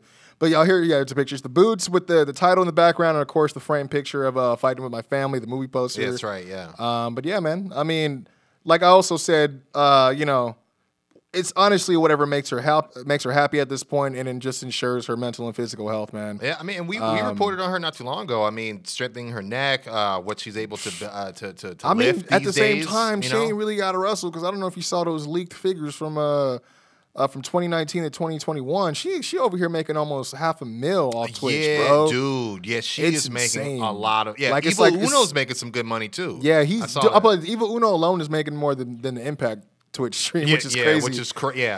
Um, but yeah, I mean, that's all we got though for news. I Yeah. think uh, we can. I mean, we had a hell of a lot of news. I appreciate uh, the the buffet of kayfabe there, man. And um, we could actually take a break here. Yes, sir. And uh, again, unfortunately, we're gonna have to wait a week for the for the dynamite coverage, but we're gonna go straight. And uh, to your favorite 2.0, that's right. We watched it, so you don't have get out to. These haters and these bastards. Ah, jeez, we'll, We'll be be back. Hold it now. Hold hold it now. Hold it now. Ladies and gentlemen, my name is Quincy Jones Go. And let me introduce to you The Quincy Jones Show, a weekly podcast hosted by myself, my twin brother Doc Lesnar, and the third man to our twin WO, Mark McFly, where we discuss all things professional wrestling, from revisiting classic days in pro wrestling history just got the chills right now just thinking about it because you just remember that. You know what I mean? I'm rem- I mean, you remember we were in Jamaica, my dude, when Scott Hall showed up and Kevin Nash showed up, and giving our hot takes on the hottest headlines in pro wrestling. Uh, a lot of reaction within the IWC. It's it's Uh, mainstream right now. It's Everybody, pretty crazy. Yeah. you know, it's it's definitely crossed over. I mean, to interviewing some of the best in the industry. Anything that you try to pitch uh, that you can share with us? There was two things. Well, no, it was three. I pitched tag teaming with Velveteen Dream uh, when I came back. And a little bit of armchair booking we call How to Get Over. the question I asked was, who would you guys have joined Dark Order to replace those guys? Where Mark instantly said the Ascension, and that's what really got the, the whole thing cracking. Because we, Brody needs better soldiers, right? We also do commentary for live shows, review pay per views, and we break down the Wednesday Night War so that you don't have to. So whether you're a new fan, a lapsed fan, a current fan, or just trying to figure out why the hell your boyfriend still watches this crap, then this is the show for you. So check us out every Friday on True 100 Radio. Go. What's going on, guys? This is Lio Rush, the fastest rising star in professional wrestling today, and you are now listening to the Quincy Jones Show with Quincy Jones and the hip hop hybrid legend Doc Lesnar. Wel- wel- Welcome to the Quincy Jones Show, featuring the best damn commentary team on the planet. Quincy Jones and Doc Lesnar. Is he the third man? He's the third man. What the hell is going on here? Yo. Yep. We're back. Yes, we are. And um, yeah, let's get into the good old 2.0. Is that what we? No, not not. You want to taste? You want to taste 2.0? We're not in NXT anymore. Okay, But- you, you got to get on the brackets. By the way, you, you- I know you were talking about how they came together. I was I'm surprised they didn't just do the 3.0 since there's three of them now. But True, because yeah, that- that- that's for me, easy I, T-shirt. I right always always thought that the like they were too close to the hybrid two, and then you got 2.0. Bro, I was Like, thinking how how is the hybrid two and 2.0 not had a match on Dark yet?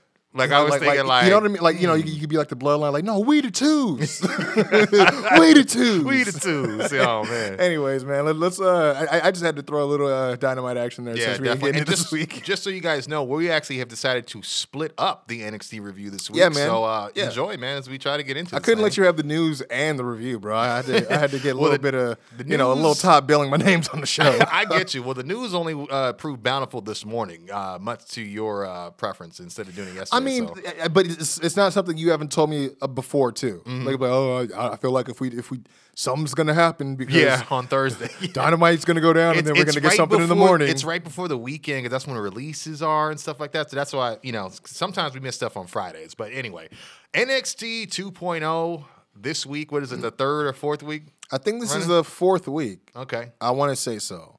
If not, it may be more than. I that, think you're but- right because there was I did the first week, the second week I just couldn't get into, and I think we skipped that week anyway. And then I, I mean, have done the last two. It's so. kind of hard because like it blurs together when I, I just curse their programming. So um, I'm- Yeah. I wish I could help you out a lot more. But you know what? Uh, I'm gonna help you out by uh, covering the first hour.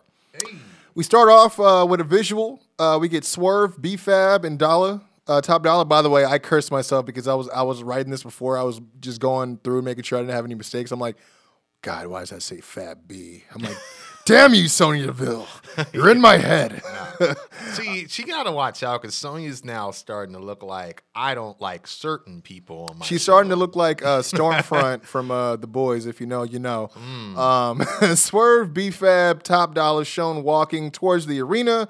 Uh, as B-Fab can be heard inquiring about Ashante's whereabouts, as Dolla says he hasn't been answering his text.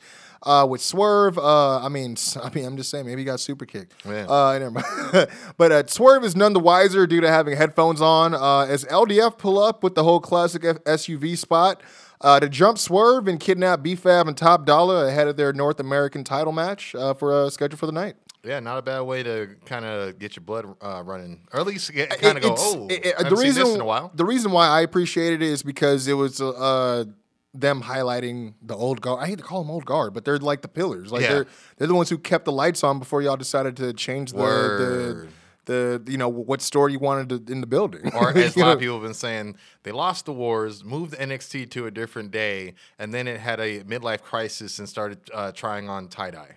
I mean, he ain't the only one out here having midlife crises. Anyways, uh, we got Joe Gacy uh, out cutting a promo. Uh, talks about Ciampa being champion and having this untold unbalance, and uh, calls him a walking example of toxic masculinity. Says that he represents everyone. Him, you know, he being him. Joe Gacy say he represents everyone and calls him his snowflakes. Which I was like, all right. I, I, you kind of, I don't agree with that. Mm-hmm. I told you, I, I'm telling you, I was kind of on on his heels, but I'm not. I, I ain't, I ain't no goddamn snowflake. Yeah, I, I will say, interesting enough, Sean Waltman recently uh, had a comment on Joe Gacy's woke character, saying, "quote That was effing brutal. If you're gonna do that to specifically get a certain group of people, you lost the effing plot. well, that was effing see, rotten. Well, I see. The thing is, I think that's based specifically on what happened post match, though. Oh, okay, gotcha. And he says that was effing rotten. Some of the worst shit I've ever seen on wrestling TV. But I think that was, uh, And that's says- coming from him, Yeah, coming from WCW. based on the introduction. So I think this might be a couple Oh. weeks ago. You know what I'm Okay, saying that he said this. So yeah. Well, he, he says he's going to represent everyone, calls everyone his snowflakes as he looks uh, to insert himself into the title match at Halloween Havoc to bring wonderful, transparent, uh, in, it was inclusivity or Yeah. inclusive. What is no, that? what i- it say? inclus- uh, it's inclusiveness, or you could say Inclusion? in- inclusion, inclusivity. You know what we're saying. inclusivity Civity. to the NXT Championship. Uh, Joe Gacy and Tommaso Ciampa uh, match starts off the the night. Uh, I actually had my hands full writing for this because it wasn't a bad match, and uh, you know I know you said that people told you he got his ass whipped, but I'll tell you what happened right now. They said his brakes were beat off. Yes. it was it was all right. All right. Uh, Gacy tries for a handshake, but Ciampa kicks his hand away. They tie up as Ciampa backs uh, uh, Gacy up into the corner and nails him with a big boot before taking him down with the back elbow. Uh, Gacy battles back with a shoulder block of his own and goes for the rear chin lock before Ciampa counters and attacks the arm of Gacy. Uh, Gacy with some misdirection as he hits the running forearm and the pendulum backbreaker before getting his kicks in. Uh, as the camera pans to Harland again in the crowd. Uh, Ch- uh, Ciampa takes advantage of the distraction as he hits the running knee in the corner. Uh, Ciampa follows Gacy out of the ring as Gacy hes- hesitates to slam Ciampa into the announcer's table, and instead Ciampa slams him uh, into the announcer's table instead. Uh, and uh, they, you know, as they head back into the ring, Ciampa hits the the drop toe hold, continues to grind down Gacy. Uh, Gacy hits the Uranage and follows with the running senton on the apron, which was pretty good. Um, uh, before picture in picture, uh, coming back from picture in picture, Ciampa lines Gacy up with his patented clothesline runs and uh, hits in it, uh, uh, about four before hitting another one, uh, Ultimate Warrior style, as I call it. Oh yeah. Ciampa goes for the air raid, but Gacy counters with a bicycle kick and rolling elbow combo and lands a pinning variation of the gut wrench powerbomb for a near fall.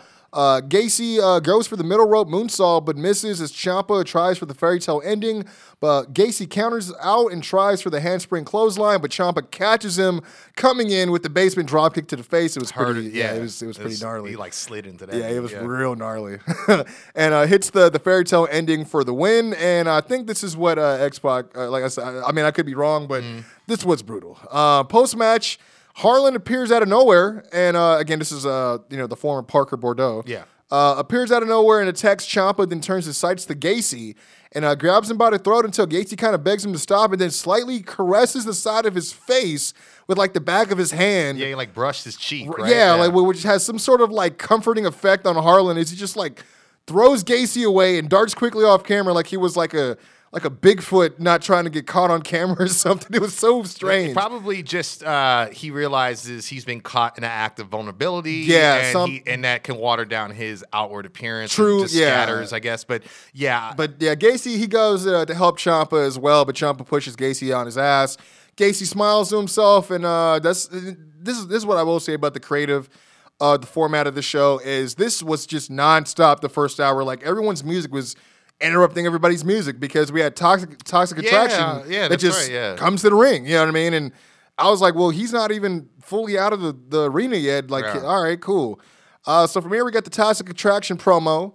Uh, Gigi looking like a mix between uh, steampunk Becky and Lita for right? some Yeah, reason. I literally said, Um, "Why is she dressed like Lita tonight?" But yeah, Uh, Gigi starts off saying that they left the ring unsatisfied last week uh, due to the fact that um, Io and Zoey play uh, trying to play hero to them trying to take out Raquel Gonzalez.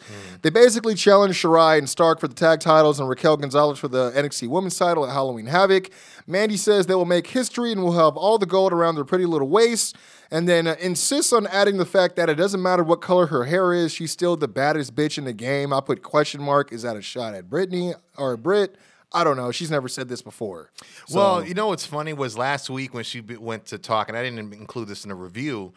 There was a lot of what chants, and she said, like to to basically battle it. She goes, "Say what again?" As if you're you're not on my timeline all day, or something like that. Where it hmm. was just like, "Oh, that was a good little off the cuff." Like, don't act like you guys don't love me because I see I see the numbers. You know what I'm saying? So, it, which is why I think Raquel said the well, instead of posing for the gram, you're gonna pose for a body cast and all that. You know? Oh, so. true. Uh, but not to be outdone with distractions or uh, interruptions, we got Xyon Quinn's music hits uh, hitting as uh, he has match.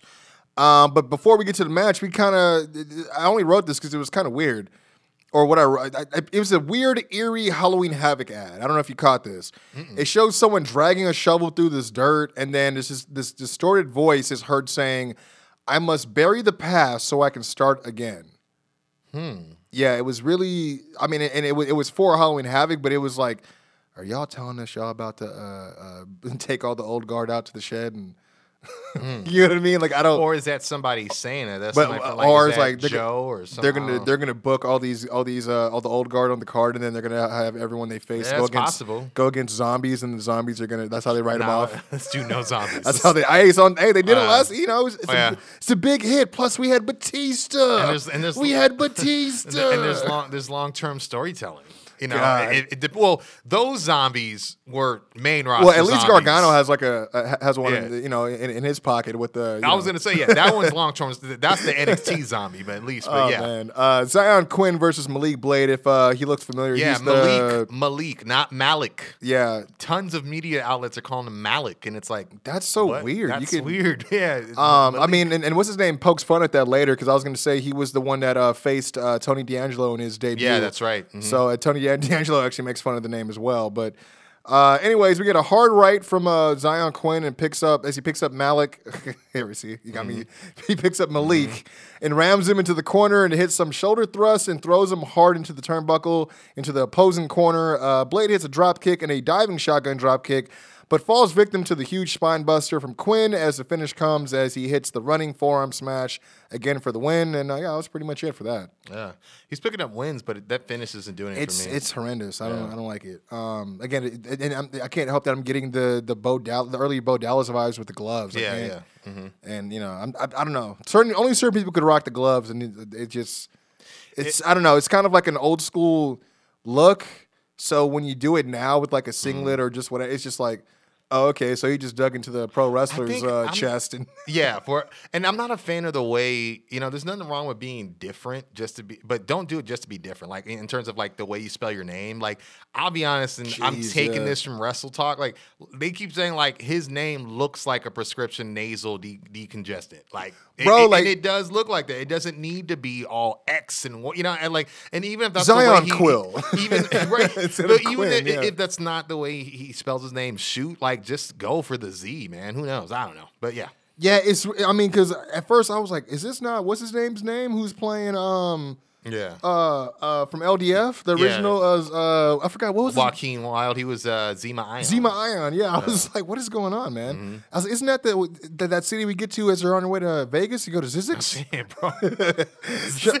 uh, Ciampa interview here uh, backstage talks about uh, his one-on-one match with. I'm calling him this. Y'all, y'all got to prep yourself. This is how it is. Mm-hmm. One-on-one match with Steiner, uh, but gets interrupted by the GYVs. Like I did that. Uh, a young veteran. as they uh, make fun of Ciampa having to scratch and claw his way for over 900 days to get uh, his way back to the NXT title, just to lose it to a rookie. Uh, Steiner comes on screen out of nowhere, taking umbrage to the rookie comment and challenges the GYVs to a tag match against himself and Ciampa. Uh, but the GYVs relent, citing that they aren't dressed for a match. Isn't that always the reason? Yeah, they're never dressed. They're dressed for go- for the golf course. I'm like, though. you dress. I mean, you got that. You got that Harry Potter ass scarf Yeah, ready to go to yeah, Hogwarts bro, all the time, bro. bro, man. Uh, and and don't front. I'm I'm team uh, uh, Hufflepuff, so I, I can speak on this. yeah, he can. Uh, anyways, uh, they, they, they take they pretty much just take a walk. Slytherins, fuck these guys. Yeah, that's why I said just Uh, Steiner then tells Ciampa that he's gonna have his back up until uh, Halloween Havoc, so he can uh, beat him at his best. yeah. Which uh, I don't know if that made it was good or if it kind of made Ch- Ciampa look a chump. Like, yeah, the rookies got your back because It's you. a little bit of both, I think. It's Yeah. mind games, the whole nine, you know. From here, we got Swerve uh, with a little interview as well. Uh, talks about Hero getting taken out and says Santos Escobar really brings the evil spirits in him or out of him, and, it, and it's worked. Uh, says that out of all the members of Hit Row that they could have left uh, laying, they left the wrong one standing. Uh, and that Escobar still isn't trying to see him one on one and says he plans on beating him and taking the North American title to SmackDown. Yeah, buddy. Uh, from here, we got uh, a debut match from uh, Diamond Mine's newest recruit, Ivy Nile. I did hear about this, yeah. Short and sweet. I mean, there wasn't a whole lot going on. I mean, I wasn't gonna write. She hits a scoop slam. Yeah. And then she hits another scoop slam. like, I'm not going to do Yeah, that. yeah. Uh, but she hits a suplex from a cradle position. That was impressive. Uh, uh, I mean, kind of um, Bobby Lashley style. Okay, yeah. Uh, Magnus used to do it too yeah. back in Impact. Yeah. I love the way they swing it up with, the, Yeah. with their hip and everything. Yeah, Um, and it was really cool because the way she did, she caught her, and then um, I always forget his name, Hatchman. yeah. He yells something at her, and then she like it makes it makes it look like she switches The tra- offense yeah. and then goes into it. So it was kind of a cool little, Okay. you know, the small things that Yeah, that yeah, matter, the you know? coaching aspect that Yeah, that, they're that actually really introduced in the infomercial. that. Yeah, or, or I guess it was the infomercial, whatever it was it's, last it's, week. It's that different thing was great. from from the the Waffle House menu thing that Oh, Arn yeah. was doing, right? Yeah. So, Yeah. uh, but um, ultimately gets a submission win via a torture rack. She actually it was the way That's she did it. Yeah. She had it, but then she was also like pulling while she was actually doing like deadlift squats with the body. Like it was, Damn, yeah, it was kind of cool how she did it, and then she just kind of locked it. It was just like not letting go. Mm. Um, so I give it to. I, I, they didn't really say who uh, her opponent was. Um, obviously one of the probably uh, lesser experienced uh, women in the PC, but Oh, I heard it was um, what's her name, Faraz. Uh, is it Valentina Faraz or she's been? They've been using her to put everybody over. Hmm. Oh, I'm like not too F E familiar. R R O Z. Yeah, I can't. I don't know if it's Valentina as the first, but yeah, she's been. She's fell victim to them all. all the new ones coming in for sure. So, yeah. That's crazy. Uh, Post match though, uh, Bivens uh, is putting over his camp. Uh, Roddy is about to uh, hit a promo when he's interrupted by uh, Ikemen Jiro as Julius Creed bows up to him and tells him uh, pretty much in the Diamond Mine, everything is earned. Uh, to ask him if he's, you know, basically he's like, is this guy serious? Mm-hmm. In the Diamond Mine, everything is earned and that, uh, you know, you don't have to get ready when you stay ready and that he's always strapped. I don't know if you've seen that. He, Ah. he said that he lifted up his shirt, he had his singlet on. Oh, okay. So that's what he meant. Yeah, I see. uh, He's always strapped. Uh, shows he got the singlet and the uh, you know everything underneath his warm ups. Um, and Jiro kind of uppercuts the fire out of him like legit before escaping out of the ring. Uh, and then we go to commercial, but then back from commercial, the match is made official. Uh, Ikemen Jiro versus Julius Creed. Um, I'll say right now, I'm not really a fan of Ikemen Jiro, and it's nothing personal against him. No. I just can't stand the wrestling and the jacket thing. It's like, yeah, it's memorable, but it just It's very short lived. It really it's a is. fleeting um, charisma, uh, in my opinion. Like it's, it's, it's, it's, it's not almost like a, it's like a it's like a clickbait for charisma. a little bit. Yeah, You know what I mean? That that leaves It's still more to be desired. Guy. Yeah, yeah. Because it's it, like I haven't really seen like they did a vignette of him, but he can't speak uh, very well when it comes to English, which is not his fault. That's not his fault. But Yeah. for what they're trying to make him do, I think that's Yeah. part of the issue too. Mm-hmm. Um, kind of, you know, Paul Heyman, he just knows how to exploit the Yeah. the strengths out of people and, and to, to hide all the weaknesses. I mean, I'm, no, no, no, uh, Mm-hmm. No you know, about it, disrespect yeah. Mm-hmm. about it, but just saying there could be some lessons learned. Anyways, uh, Julius takes out Jiro's leg with a chop block and follows with a stalling overhead bullplex. Yeah, it was a bullplex. Wow. He was holding him like he had him upside down for a minute and just fucking threw him. Mm, gotcha. Um, hits a T-bone out of the corner as well as Creed hits a deadlift gut wrench suplex again, or as well as another overhead bullplex. Uh, he didn't stall it this time; he just hit it. Uh, Creed, Creed misses an elbow drop on the floor, and uh, Jiro lights him up with a cavalcade of uppercuts as he battles back with the headstand Vader bomb out of the corner. Oh, wow. I mean, it, it's just like he didn't do the you know double Yeah, jump. he just nah. like headstanded and just like released. yeah, yeah. I was about to say I Um, kind of see. Yeah. Julius rolls out of the ring, but Jiro hits the Sai moonsault. Uh, he throws him back in the ring and tries for another springboard attack, but Julius catches him and plants him with a running double leg takedown. That was like pretty, Yeah, pretty gnarly. pretty uh, stiff, yeah. Follows up with the running basement lariat for the win. Yeah, he does that kind of crazy like rolling Carolyn lift. Yeah, does. yeah. Because I was gonna say it was almost like like he uh, cartwheel, yeah, I, almost I was or gonna, something, I was gonna say like the way he did it is kind of the same way that Kyle O'Reilly has done. Yeah, uh, the the, butterfly. butterfly before, Mhm, well, like almost like a cartwheel, right? Yeah, like, definitely. Uh, Post match, Diamond Mine all jump Jiro in the ring. Uh, until Kushida hits the ring for the save and starts taking out members and cocks back for the big fastball punch, but stops as he sees that he actually was aiming for Ivy. Uh, you know, he had to like kind of, oh, hold up. Mm. Yeah, yeah, yeah. you know, but at the same time, like she Loki probably could have taken him out. I don't know. Uh, but it left an opening for Brutus, uh, Brutus Creed, Julius's brother, to hit him from behind with the running form as Roddy hits the end of Heartache to leave him laying in the ring. So I wonder if we're gonna get the Creed brothers going against uh, the fellow countrymen in Kushida. And, I mean, uh, that's what they Ikemen. say, but are they? con- Are they from? Is he I from don't Japan? know. I mean, that's that's what they like to. Yeah, that, That- that's, that's, their my favorite thing. term. I'm like, I just hate when they do that. 'cause Yeah. It's just like, hey, they both feel like outliers in this locker room.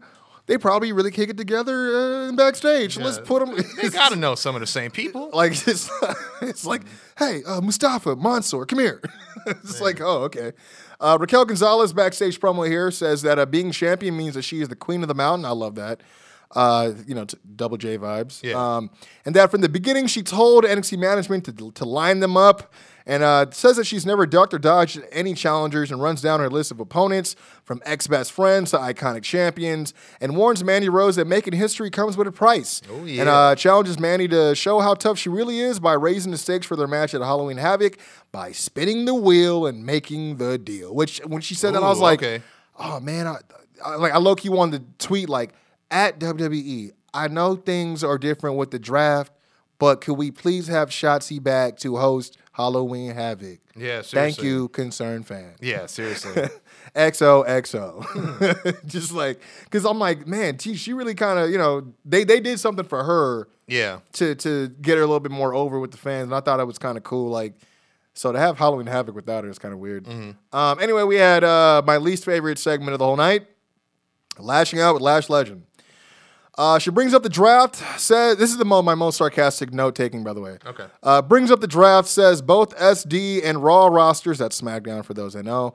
Uh, are so shaken up now uh, that they're barely going to make it out alive. As she makes some topical joke in reference to the Squid Games. Um, I mean, I don't watch it, so I mean, it, I mean, I'm sure for those that watch, they probably oh she Hey, mentioned it, tell, but it tell probably boy Justin at PW Spotlight. It don't matter if it's been out for a month. Spoiling is spoiling. All right. Uh, He knows what I mean. Yeah, he's like, Shouts to Justin. Why y'all tripping? I seen that coming from a mile away. Yeah, I'm like, because we watch wrestling, fam. Yeah, yeah. We know when a heel turn's coming. Oh, yeah, word. Uh, proceeds to name uh, Hit Row is the quote unquote legends of the week. Uh, she sings their theme song in the way that she wants to sing it, into which she asks the audience to give her two snaps and a clap. I roll. Uh, then uh, off the camera, you hear someone who's supposed to be her producer telling her that Tony D'Angelo was supposedly outside the set trying to get on the show, and that he told her not to worry. I already told him that we had a scheduling conflict. And uh, Lash Legend pretty much looks at the camera and, and uh, addresses Tony, saying that, "Oh, if you want to be on the show, I have three words for you. Forget about it." And I'm like, "All right." Jeez, what is up with that? She's got. Oh, okay, whatever. It's kind of two on two two on the nose. Yeah, It's- I don't know. it's, It's, a little bit hard nosed for me. But anyways, uh, we got my uh, second uh, least favorite thing of the night: Mm-hmm. Kyle O'Reilly and Von Wagner versus the Bad Lads, Dunne and Holland. That's what you call them, right? I call them the bad lads. Yeah. Yeah, that's what I wrote. This is the baddest men in NXT. Are you mad? the mad bad lads. Mad bad lads. Uh, Pete Dunne tries to wear down the bigger Von Wagner, but Von Wagner deadlifts Pete into a suplex, follows with a falling headbutt off the ropes. A little old school action. I could appreciate that. Kyle tags in and hits an awesome kitchen sink as Holland tags in, who uses his power game to counter Kyle, uh, Kyle's takedown defense. Excuse me. Uh, hits a huge overhead belly to belly before tagging Dunne back in as he applies the Romero style stretch on Kyle and stomping the legs as well. Uh, around this time, commentary announces that uh, the teased tag match between the GYVs and uh, Ciampa and Steiner, yes, I said Steiner, is made official for next week as Holland and Dunne continue tagging uh, in and out of the match, isolating Kyle with the big strikes, working holds, and just wearing him down. You know, joint manipulation, everything on the hits. Uh, on the hit list, uh, as the NXT crowd starts chanting, "You don't go here," to Holland, who just been drafted at SmackDown. They love doing that. Uh, Thanks, Kyle- Bianca. See, but you know what? When I heard that, I'm like, okay, that gives me uh, proof that it, y'all didn't just replace these the crowd with a bunch of plants. No, no, they you know what I mean? no. Uh, but there are some times where I feel like they're still uh, piping in some some crowd noise on certain things. To be honest, um, but that's just it's me. possible, yeah. Anyways, uh, Kyle powers back, landing a huge dragon screw to Dunne and gives one to Holland, who was on the apron as well. Uh, before lighting up Dunne with a combo of stiff kicks, Kyle finally gets the tag to Wagner as he uh, he and Ridge Holland have a, the big man showdown as they go blow for blow with shoulder blocks. Before uh, Wagner takes Holland off his feet, uh, off his feet rather uh, with the running diving uh, shoulder block, kind of like uh, reminded me of Devon back in the day. Oh, got you. Okay. Uh, Wagner clotheslines Holland outside the ring and throws him into the steel steps. That's not a face thing to do. Uh, before we go to commercial, uh, Holland, and it wasn't picture in picture, it was a legit commercial. Oh, okay. Uh, Holland, uh, w- coming back from commercial, uh, Holland is dominating, Ky- dominating Kyle again. Uh, Kyle attempts a guillotine choke, but uh, he secretly gets the tag back in the Dunne, and as he's hanging off of Holland, uh, they both hit a big spine buster and basement dropkick combo for a near fall. Uh, Wagner's there to break it up, though, as Dunne takes him out with a step up enziguri. Kyle goes for the tag, but Wagner is still on the floor, and he is not there as Barrett is on commentary stirring the pot, obviously, about him not being able to trust, uh, you know. Uh, Dunne stomps uh, Kyle's fingers and goes for the roundhouse kick. Did not like this, but Kyle counters into an ankle lock. How? How you catching the foot? He stomped your fingers, fam. Mm-hmm. Yeah, like word. what's what? Come on, fam. He, he fought through the. He's a bad lad. I mean, don't get me wrong. Kyle is definitely the kind of guy that'll fight through the pain, but he can only do so much. He's a great seller too. Yeah, I mean, so- and that was my thing. Was like, okay, but you're not going to get the full extension on that ankle lock. You- Yeah. you- it's essentially all your fingers and your hands and your joints. You know. Anyways, uh, ankle lock, but Dunne tags Holland in, who takes Kyle, uh, takes out Kyle. Uh, Holland and Pete look to take out uh, Kyle on the outside of the ring uh, near the announce table, but Wagner comes from out of nowhere and knocks them all down like bowling pins to stop the attempted attack. Uh, Kyle finally hot tags Wagner as he takes Holland out with some clotheslines and a jumping knee. He shouldn't be doing it. Like, like Elias makes it look good, but it was just kind of weird coming Yeah. from him. And he has like kind of like a variation of the Olympic slam uh, that he hits as well. Uh, Dunne tries to run in, but he eats a forearm from Kyle and a boot from Wagner to show a little bit of that teamwork. Uh, as Wagner tells Kyle to finish Dunne off, as he points to him on the outside, and uh, Kyle runs and hits the running knee off the uh, the apron.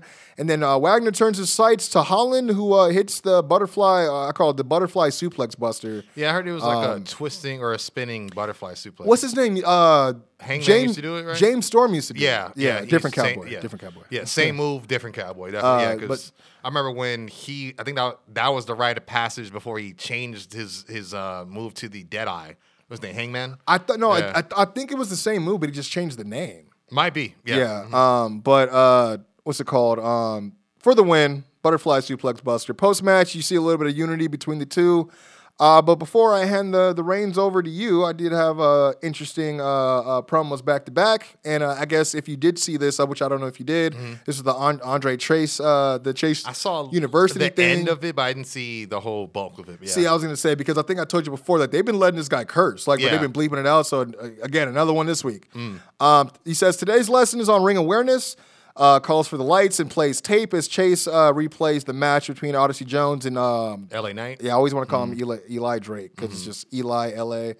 Um, but it says he taught Odyssey a lesson and that uh, he shouldn't have put his foot underneath the rope as opposed to putting it on top of the rope and having this elevated uh, position for the referee to see it and call it. Obviously, uh, completely ignoring the fact that he pushed his foot back into the ring to avoid not only the rope break but the cost in the match. Uh, asked if uh, anyone has any questions, uh, and of course, one student who, of course, his name had to be Brandon, right? Asked him, Isn't what you did illegal? Shouldn't that have resulted in disqualification? And Chase responds, Yeah, you know what? That is a great point. And that I'd like to, you know, I'd be more open to uh, discuss if I actually gave a fuck. And he slaps something off his desk, tells him to get his ass up and leave his class, and that he can go down the hall to Steve in the dumbass class, and tells him, matter of fact, when you get there, tell uh, you can give Steve a big fuck you for me. I was like, what is going is on? Steve? Yeah, I don't even know. I have no idea. Uh, and then it concludes uh, c- concludes this segment by muttering under his breath, like, "Man, I'm just trying to teach these fucking kids. This this motherfucking thanks I get. This is bullshit." I heard he did say this. is motherfucking and, and then regains composure. To say, Does anyone else have a question? And I was like, okay. I don't know what they're doing for him in the ring. Yeah, no, but I, the, they the just promos can't keep pretty- revisiting the same joke though. The let me lay it out and make it omit my, uh, you know, acknowledged ill will, and- just so it sets up somebody to question it, just so I could curse them out of their boots and out of the out of the room. You know what I'm saying? That's the only thing. So, but uh, yeah, we'll see what else happens with this man. It's a slow burn, I guess. Um, and before I hand the reins off, I got one last promo. Um, it's from the guy, a, a, a smart guy, a wise Yeah. guy. Uh, forget about it. Tony D'Angelo. Uh, shown leaning up against a Mercedes C300 uh, as he basks in his uh, successful debut last week, uh, along with all the uh, you know the good things people were saying about him. Yeah. says he wants to give credit to his opponent, but uh, starts making fun of his name, uh, uh, Malik Malik. Uh, uh, uh, you you can Malik my boots is what he says, or something like man. that. Uh, before referencing lashing out with Lash Legend, uh, you know the whole incident between him and the show producer, Yeah. telling him they had a scheduling conflict, and this is where I kind of like this. I don't know if you caught this. yeah, I did. Uh, but he says, you know what, forget about it. I do things on my own time, anyways. But also, interestingly, and I guess kind of suspiciously, refers to the producer by his first name, Mark, Yeah. and says, you know, he's. Oh, I think he said Marco. I think his name is Marco. Good guy. See, I, I, was like, I was like, did he say he was a nice guy or he is a nice guy? Because Mm-hmm. from here, he just kind of collects himself and walks off camera as you can see that there's been movement going on uh, in the trunk of the Benz, and I'm like, yeah, audibly you could hear someone screaming for help, I was like, I whole like this. I mean, but again, that thin line, they can't, we can't exactly go sop- full Sopranos in this shit. You know what I mean? So- Exactly. Especially with the timing of this show that's out right now. And I get it, you know, it's topical, whatever, but Yeah, what happens but- when it's done? It's the same thing with Aces and Eights. They try to do that in TNA at the same time that was uh, Sons of Anarchy, but they don't think about what happens when that, you know, that Oh. or was it the um, Wes Brisco doesn't recall. but, but it's so cra- I keep forgetting Wes Brisco was dating Red Velvet, by the way. He- And- right and now? He's been, yeah, and it's crazy that like he's not in AEW because he's a legacy kid. I know he's that's in NWA, surprising.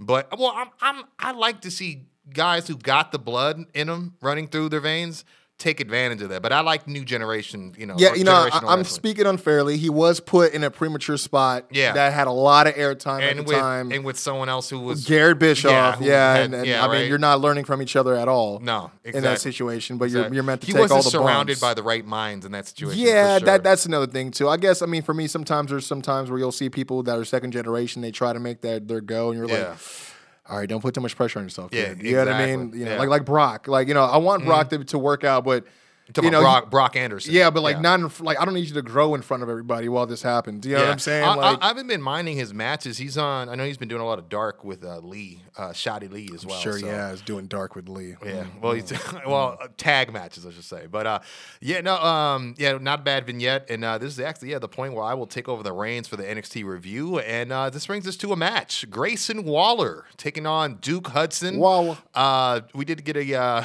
to walk wallow you. yeah, we get a, uh pre-match, uh, pre-tape promo from Grayson Waller, who notes that he, uh, he's a former Golden Gloves champion in Australia, uh, and he actually starts name dropping the likes of Tyson Fury and Deontay uh, Wilder, and says the three of them are three of a kind, as they are all natural predators who have uh, who love danger and the thrill of the hunt. Before acknowledging Duke as a uh, professional poker player, but vowing to go all in tonight against them in the ring, uh, which I See, kinda, that's what I didn't want to happen. well, I kind of liked how he said we're three of a kind because that was less on the nose, even though it is a Yeah, term, but he's yeah. still using a different part of his promo to express that. So Yeah, I, I just didn't want like for everyone that's gonna address Yeah, the I poker gotta- player Duke. Hudson now. It's gonna be well, like, tonight I got an ace in the hole. Yeah, I got an ace in the hole for you, Hudson. Or, or imagine if it's Swerve. Well, it's my house, and tonight the house rules, or what you know. What I mean, That- that- jeez. that would- or house wins, or whatever. the house so. and the house always wins. Exactly. But uh, Waller, he gets a uh, diving uh, arm drag from the second rope. Uh, we see him counter a bear hug with a jawbreaker. And uh, at one point, commentary do mention uh, that he is a former Golden Gloves champion, as he mentioned,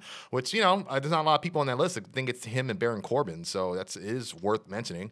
And we do see that uh, very excitable looking rolling pop up stunner that he uh, debuted last week as well uh, for two. Oh, Hud- did he did he hit it the same way? Yeah, he, the, exactly the, same way. It looked okay. nice. Yeah. Uh, Hudson, uh, he not to be outdone, hit a overhead belly to belly suplex, and at one point he does uh, do the Bret Hart, you know, chest first whip into the turnbuckle, and uh, he does lock in a bear sternum hug. buckle. Yep, there you go, and then uh, gets a bear hug. But we see uh, basically the finish where Waller goes for a springboard attack, but Duke actually kicks the rope, causing Grayson to slip off the rope and fall to the mat, and he pins him with a handful of tights for the win.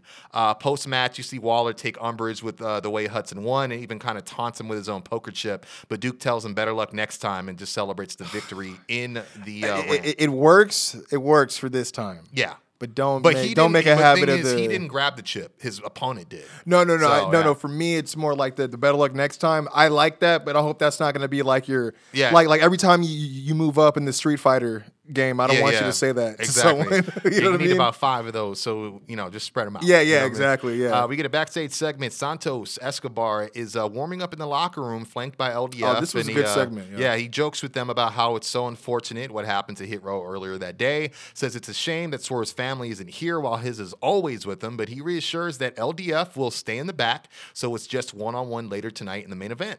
Uh, we also go from here to a uh, vignette for Imperium. Uh, Marcel Barthel says uh, it's sad and an absolute embarrassment that the current tag champs continue to represent everything that's wrong with our generation, but not for long. Fabian chimes in says uh, this generation is soft and too attached to their phones instead of willing to work hard.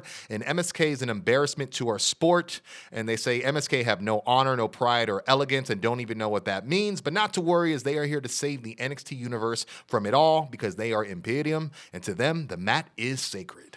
All I got to say is, then take umbrage with the people who can't beat them Yeah. because uh, wouldn't that mean they're lesser than you know? Because they're they're. It's not like they just you know fell and woke up as champions. Yeah, no. You know, they're they're you know story wise. Well, yeah, be mad at yourselves. They, yeah, they're beating the guys that I mean that, that you're not addressing either. So exactly. I mean, yeah, it's, it's there's not a just reason you weren't in an elimination yeah, way, right? I guess in the sense, it's like they're not the only ones with the same problems. If if they're beating everybody, Yeah. everyone else would be seen as less than them. You know what I mean? But you know, whatever. yeah, uh, this takes us to a uh, tag team Matt Sarray teaming with Amari Miller, who we've seen. Oh, there she of, We were uh, just asking yeah, about her last week. Yeah. And Amari Miller, we've seen her uh, do a lot of enhancement matches for like the likes of um, I want to say uh, like Frankie Monet and a few other people, uh, and like Gigi Dolan and Jacy Jayne, uh, those uh, the newcomers, you know. But they face off against the uh, this new team of Indi Hartwell and apparently her friend Persia Pirotta, uh, who again we mentioned last week. She was the maid of honor for the Lumis or Index wedding. Speaking of Dexter, we do see him backstage gorilla position, getting a kiss on the cheek from Indi. just before they make their entrance. Um, from Sarray, there's literally no offense from her. Uh, Amari does get some various kicks and a scissored sleeper hold at one point. Uh, Indi, she gets a running sidewalk slam, or as I should say, uh, well, it's kind of rebound, but she runs with it. Uh, very nice uh, looking uh, sidewalk slam, though. Yeah, And, you know, you always forget that Indi has that uh, that size to her. Yeah, yeah. And uh, Persia, actually, this was more to showcase her. I think her size and, and, and like Yeah, kind of her as a exactly, yeah. powerhouse. She hits a uh, running corner splash, a couple of running uh, clotheslines, uh, hits a snake eyes and running boot combo. We uh, we see the finish where Persia actually picks up Amari Miller in a fireman's carry and then tags in Indi. And uh, we see Sarray try to run in and charge at her, but she big boots her instead and then delivers a sit out gourd buster, uh, similar to what uh, Stu Grayson does. I know uh, what's his name, uh, Pac was doing it to uh, initiate the Rings of Saturn for a little bit, but that was the move she hit. And the Indi would follow with a springboard elbow or the Savage elbow to Amari's back for the win. Post match, we see Persia grab a mic and says, "Yeah, that's not a bad way to start." You know, uh, kind of alluding to their new partnership, and then uh, basically demands a tag team title shot. Suggests they should go for him, uh, and this, of course, brings out an angry Io Shirai, accompanied by her partner Zoey, who's trying to catch up to her. Uh, Io's got a mic, and she's going down the list. I don't like you. I don't like you. And then Zoey tries to go. Let me guess. You don't like me either. She goes, No, do not speak for me. And then she goes, So you do like me? She goes, No. so it's like, you know, maybe a, a slight up from the only goal will be on your on your, I- on your like, finger and I don't your feel, ears I don't feel week. anything for you. Yeah, but that, but that, but that's still better than not being Yeah. not, not like. exactly. And uh, but of course, uh, yeah, she tells everyone who she doesn't like per usual when Toxic Attraction comes back out, and they interrupt, uh, and it's just Jacy and uh, Gigi, and they say, you know what, they don't give a damn about anyone in the ring. They just want their tag title match, and then they rush the ring to start a brawl involving all six ladies. Uh, Gigi is dumped on the floor. I'm sorry, no, Gigi dumps Indi on the floor. Then Io actually German suplexes Gigi. Uh, Jacy low bridges Persia from the apron to the floor, but then she eats a spin kick from Zoey that sends her to the floor as well, leaving the champ standing tall in the ring. Uh, and that's kind of the way that uh, segment ends, man. Um, kind of, I don't know, wasn't much of a match to begin with. And I will note, there's been a outcry from the fans about how much time women's wrestling is getting, considering they are also jumpstarting a brand new tournament right now, the Queen's Crown. They said that the amount of wrestling for the Queen's Crown was less than Roman Reigns' entrance last Friday. How crazy is that? Because he has got oh. that long, like that long, like they said I don't know he if came that's. out. I mean, it could be a matter of seconds. Well, but no, no, no, because they said it's like a minute or so because he came out, then it was a, a, a, a commercial break, and when they came out, his music was still playing. He had yet to cut his promo. Well, well, that's So what I'm. that's what I, that's, what I'm, saying. I'm, I'm, I'm, because I did watch the women's matches, at least for SmackDown, Yeah, and I mean, they they both got a couple minutes. Like Zelina, even, Yeah, but you know what I mean. But not yeah, like- it wasn't like a full blown like. I mean, Yeah, the, 'cause op- I'll, I'll put it because commentary noted it too during that tag team match. Like Beth specifically noted that, and I was surprised that she. I don't know if that was by demand on you know from the other side of, of the commentary uh, headphones or what, but I was surprised that they got in front of it. I guess. well, what'd she say specifically? Well, she was just basically mentioning how there's been an outcry of, of women not getting the proper time, you know, with this tournament going on from the fans on Twitter, and you know, and just kind of mentioned it. And, wh- What about uh, canceling Zelina Vega's match that she had when they were finally in fucking New York and her dad I mean, that, fucking- that was a, a couple weeks ago, but yeah, I yeah, but it, it was like that whole thing because her dad was I I- think, we a get it. that passed Yeah. away and all that. So it was just like it, it- yeah, it's been going by for a while. Yeah, but uh, no, this takes us to a uh, backstage segment. Grayson Waller, uh, he walks in just as Cora Jade is leaving and uh, tries to say hi to her, but Jade seems like visibly off off put by his greeting.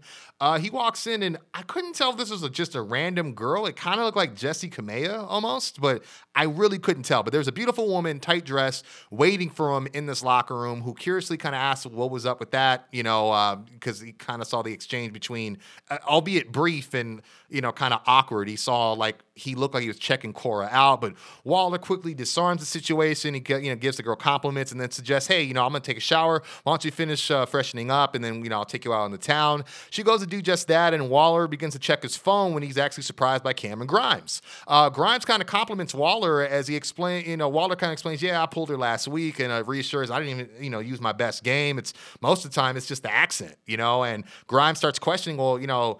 How is it you just lost like 20 minutes ago, but you know, you got these girls on you and, and, and it doesn't seem like it matters. And, you know, he's like, I'm still stinging for my la- loss last week with Dunne. Waller tells him it's not about wins and losses, it's about likes and swipes before suggesting, you know, maybe you should shave your chest, maybe your beard a little bit, clean it up a little bit. And uh, Grimes asks, where am I supposed to look for girls? And Waller introduces him, I guess, for the first time to a dating app on his phone, which is kind of funny because it's like, oh, you're a millionaire, you got all this time to do all this, but you don't know what, that what, that's what Tinder because is like. he got rich off of off of the the whole GameStop. That's Yeah. and so it's like you're savvy enough to know about that, but you're not savvy Yeah, enough to know you that, could that see the way he plays it up is like he's thrown for a loop. Like, oh, there's more girls. Like you could just swipe, and it, it was like the concept was brand new to him. You know, That, So, see, but that sounds like that's a Vince. Carolina caveman. That, that sounds like a Vince produced segment because anytime anyone that has a country accent, he has to make them sound like they're stupid, right? Ex- Like, exactly. that's so Uh, weird. This brings us to uh, a vignette from Solo Sikoa, uh, aka Sifa Fatu.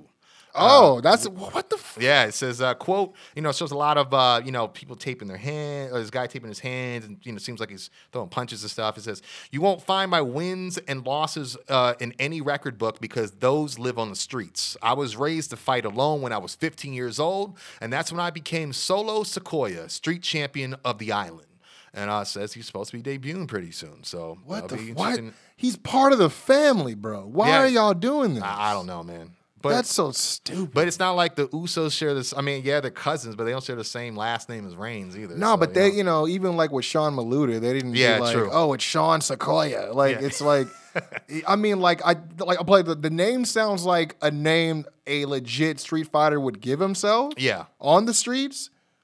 But I don't get a Street Fighter, an actual Street Fighter vibe from Suffa, like at yeah. all. Yeah, now it'll be interesting to see. He looked how, too smooth to be doing all that. Yeah, I would say, I would say so. But uh, we get some uh, match announcements uh, uh, to go off uh, what you were talking about earlier. We do have the confirmed tag team match: Tommaso Ciampa with Goldie uh, teaming with Bron. I'm gonna say Steiner, Bron Steiner, uh, against Rex. the grizzled young veterans, and uh, of course we got Odyssey Jones also taking on uh, Andre Chase, maybe getting a little bit of retribution By the- uh, just, and, just, uh, just they're ne- they're never gonna do nothing with these GYVs, bro.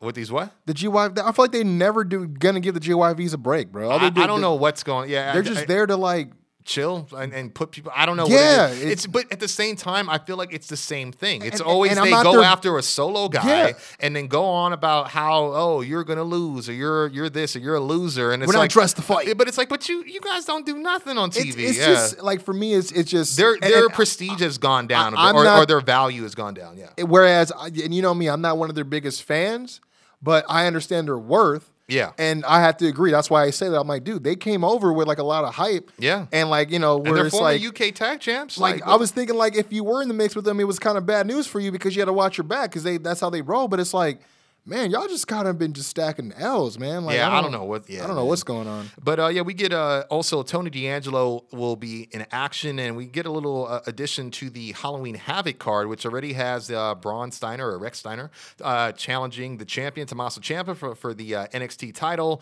We also have confirmed the uh, NXT Women's Championship, which is uh, like you said, spin the wheel, make a deal. Mandy Rose challenging the reigning champ Raquel Gonzalez, and it's also been confirmed we have a tag team title triple threat match. Io and Zoey will be defending against Toxic Attraction and Indi Hartwell and Persia Pirotta. So Hmm. that's what's on uh, tap so far for uh, I believe it's in two weeks or maybe a week or, or so. What is it? The 26th, Man, October 26th. If they have her lose the tag titles, which I don't, it's not like I was really excited for them to have, anyways. You'd have to think that Io is probably like. Done. all right, let me just wait until this yeah, contract. it's is done either and that or head- she needs to go to main roster. head head back to head back to Japan. Yeah. and kick it with with Evo. I like- don't think she wants to live in the U.S. though, where she's like I don't think so going to, either. d- you know, she doesn't want to make towns. I think she likes, you know, same thing with Ciampa. Ciampa has said like, what kind of fool would I be after breaking my neck traveling 300 plus days a year? He's like, I'd rather retire. Someone told me I had to do that, and so Yeah. a lot of people are wondering what he's going to be doing as well. Yeah. Because I don't think uh, main roster is a great place for You know him. what? Probably Impact because they're not flying nowhere unless Yeah. they're doing like some, you know, cross, you know, promotional big event. I mean, I'll be honest, Ciampa would be a great addition there in terms of I just think uh, so. guys Like- chasing the title. Like already, I'm thinking him versus Josh, uh, uh, Alexander. yeah, That'd be nice. him versus Cage. If Cage is Him- still reigning at the time, like that'd be oh, Christian. Cage. Yeah, Yeah. yeah. You Um, know, so yeah. him uh, him versus uh, what's what's his name? Um, Ace all, all night long. Well, I can't think Oh, of his name. you talk you talking about um, Kenny King? Not Kenny King, not all night long, not all. My bad. Not Oh, the tag oh, team. oh, Rich Swann. Rich. Swann. There you go. Like bad. stuff like that. You know. yeah, like- when you said "Oh," I was like, "All Night Express." or, or no, Ace. Austin. That could be. you know, Yeah, I um, was thinking of him. Uh, It'd be I mean, him him versus even uh, uh, Eric Young. Yeah. just you know that whole. Oh yeah, honestly, that, that'd be Sammy that'd be now we're right. Yeah, now we're talking about some real names there. Yeah, There's some people. that that probably know, be best. It And, might be and, better, and it's you know it's on this side. I don't think it's in Orlando anymore. I mean, but selfishly, I would love for him and, and, Jo- and Johnny to leave and just be a tag team. honestly, yeah, because they could use those tag that teams. travel, it does make a lot of sense. And then I don't know if Johnny wants to travel so much, knowing he has a newborn coming too. Yeah, so. very true. But at least if it's in the you know. same city for a long time, like he doesn't, you know, hey, Yeah. I got to, you know, because that's kind of what happened with AEW. They're like, we got to go to Daily's place again. Or we're just going to Florida. Come right Yeah, back. you yeah, know, so. exactly, yeah. Uh, but this takes us to the main event. Isaiah, oh, Isaiah, is Isaiah Swerve Scott reigning. That's why I just North- call him Swerve, bro. Yeah, Swerve. Botch. uh, reigning North American champion, first title defenses uh, we were able to figure out last week. Yeah, Uh, challenging against Santos Escobar of Legado del Fantasma, and uh, you know, just like he said, he does show up by himself. Isn't that who? Didn't, didn't he beat him for the title? No, he beat. Uh, Oh, you're right. Reed. Yeah, you're right, Yeah, you're right. So, but uh, Swerve, uh, he gets a early Spaceman plancha after the match starts in Yeah, a brawl. Uh, we see he removes the uh, padding from the uh, corkscrew part of the turnbuckle, which I thought was curious, uh, which will play a part in the uh, finish later. Uh, we get a tilt-a-whirl backbreaker from Swerve, as well as his uh, patented uh, diving back elbow to uh, Santos's neck. He does that from the second rope, and uh, we get a DVD on the apron. Uh, really nice. I mean, they got a lot of good time in this match, I will say, too. Uh, Santos, uh, he sweeps Swerve off the apron pretty hard, then hits a, uh torpedo style suicide dive that sends him over the announce table. Uh, we get a surfboard camel clutch as uh, transition into that. Uh, it's basically the walls of Jericho, but, you know, he'll do the lionsault part until he gets the other leg over and does like that elevated Boston crab. Uh, we get a rebound spine buster as well. Oh, as, oh, the one he does on the steps. yeah, yeah, yeah, yeah. exactly. But he actually did it in the ring this time, which I, I Oh, thought was okay. Very, very cool. Uh, we get uh, what I thought was a really nicely timed counter. You all know how Swerve likes to do his rolling, jumping, complete shot. Yeah. he gets caught with a flatliner from Santos. So I thought that was really, it Oh, was really well done. Yeah, so when he caught him, he actually goes drop, backwards huh? and drops. Yeah, Oh, that- okay. And see, I, I like when they they make it seem like it's not just so. Oh, here go. He's gonna hit this. Oh, he's gonna hit this. Or Yeah. you can just call it uh, one per match. You know what I mean? But it's like Exactly. when people act smart and intelligent about Ex- it, especially a guy like Santos, who Yeah, I think he's- is very yeah. adaptable in his style. Uh, he hits his uh, patented uh, running double knees in the corner, as well as a avalanche Frankensteiner and a frog splash as well for a near fall. Uh, and we start to see the finish where we see Santos get his knees up to counter a 450 attempt from Swerve, and then he quickly goes for a small package, only gets two. Uh, this brings LDF to arrive on the apron to distract the referee, only only to be thwarted by the curious arrival of Trick Williams and Carmelo Hayes at ringside, while co- commentary is kind of trying to put over that they're doing the right thing as they know Hit Row has been taken out prematurely in the day, uh, since he you know he doesn't have that I won't say home field advantage, but like that support system. Uh, Santos takes advantage of the melee, however, he goes for the Phantom Driver, but Swerve slips out and then baits Escobar to the corner, only to eat that exposed turnbuckle we talked about, and then he hits the JML Driver to give Scott the uh, retain and win. Uh, Post match, we see Carmelo and Trick kind of curiously join Swerve's celebration in the ring, and uh, we see Hayes even raising his hand in victory, only to attack him with a short arm clothesline. Uh, I think a lot of people saw this kind of Yeah, coming. I mean, when I saw because there was no. um I watched this first before I covered the first hour, so I thought maybe they would have covered like, uh, you know, some sort of familiarity. Yeah. With it, but when because when I watch it, you hear you know Beth talking about, or I think Vic Joseph talking about, you know, the friendship that him and Swerve have. I'm like, when? Never established. what are you I've- talking yeah, about? At least not on camera, no. Yeah, you know what I mean. So it was just like, when it happened, and then you see him, and then it's like it's one thing if it's him, but then you see his boy, and his boy's still carrying the the, the joint with him. Yeah, I was like, just gonna say yeah, because at um, one point you see fishy about to go. Oh, Yeah, definitely. you know? Because I didn't even notice that they came down there with the contract. But at, at that point, after the short arm clothesline, Trick visibly has the contract in his hands and he starts pointing at it, saying, It's your time. Hands it to Carmelo, who signs the contract and hands it to the ref. Ref gives it to the uh, ring announcer, who lets everyone know that Hayes will be executing his championship opportunity right now. And this leads us to another match, which I guess is the main event's main event. Isaiah Swerve Scott defending his North American title, freshly retained against a fresh Carmelo Hayes with Trick Williams in his corner. Hayes immediately hits his springboard sit out lariat for a near fall. Uh, Swerve even, even backflips to sell the shit out of it, uh, but he does manage to kick out. And Swerve actually starts him with a desperation right hand, and he starts to fire up and charge at Carmelo, but he eats a pump kick instead, uh, followed by a diving axe kick, giving Carmelo the championship win. Post match, we see Hayes celebrating his title, uh, or the title win, as should say, with Trick over a fallen Swerve in the ring to end the show. And that, my friends, was NXT 2.0 this week.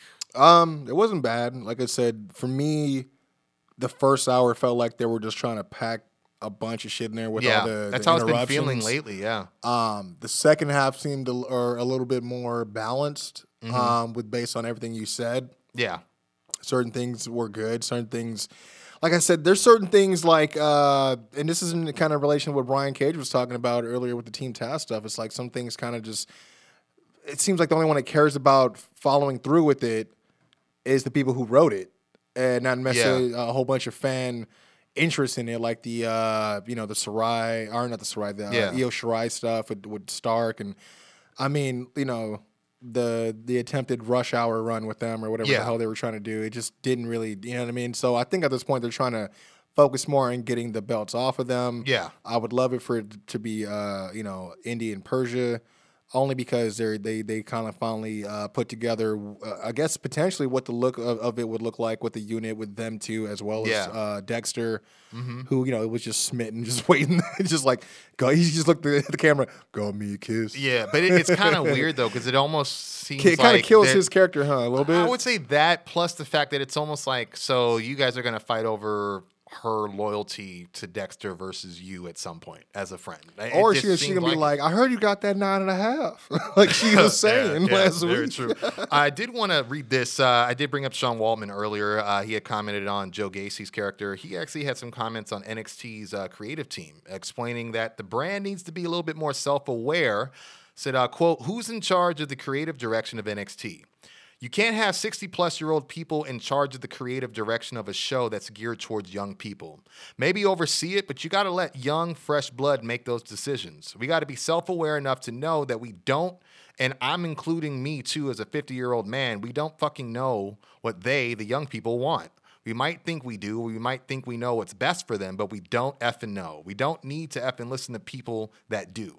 Or, no, I'm sorry, we need to listen to people that do, is what he said. So, See, I mean, and there's a difference between having the age range of writers and uh, opposed to having the age range of people who have an actual finger on on pop culture what's actually going on you know what i mean that that, that knows what's popular and what's what's topical you know what i mean because Yeah. a lot of you get a lot of these writers in the room just because they're that young and they think oh we'll, we'll get their their young perspective but it's like they don't never written for wrestling so they don't know you know what i mean they don't know how to translate it or or, uh and, and, and sense convert it into a, a spoon-fed version well, it can make people care because you know the outside stuff or anything that's different from the norm you know you gotta you can't just go straight into it you know what i mean Oh, no. um, acceptance wise. But yeah, man, I don't know. Um, I mean, I, I know that's something we've been saying is like, you know, they need to kind of start listening to more input on what these guys know because these are people who are ab- absolutely not just because they're wrestling, but they, you know, it's part of their job, but they're the ones who are operating on these social medias. Yeah. Like, this is the era that we're in. This is what they do for reals in real life. exactly. So it's like you know you got guys like Vince who doesn't even understand what Twitch does, but he he knows that that uh, it allows them to make money that they don't He- get to check about to say for. that's it, yeah. You know you don't know what the hell it's about. You know like what is this tout too? like what the hell is this thing? like seriously. You know I don't know. It's just uh, I think just more of that open creativity. I mean, I mean, I hear it's different in different uh, on different shows, so I, you know, I can't speak on it for NXT or whatever. Yeah. But, uh, but he's not wrong, man. He, and, and and honestly, it takes somebody who's been in it on both sides. You take a guy that like him who came in there young, came in from the WWF side, went to WCW, had to witness that fucking ship dying, Yep. and then comes back to the WWE side of things, and you know during the Attitude Era. I mean.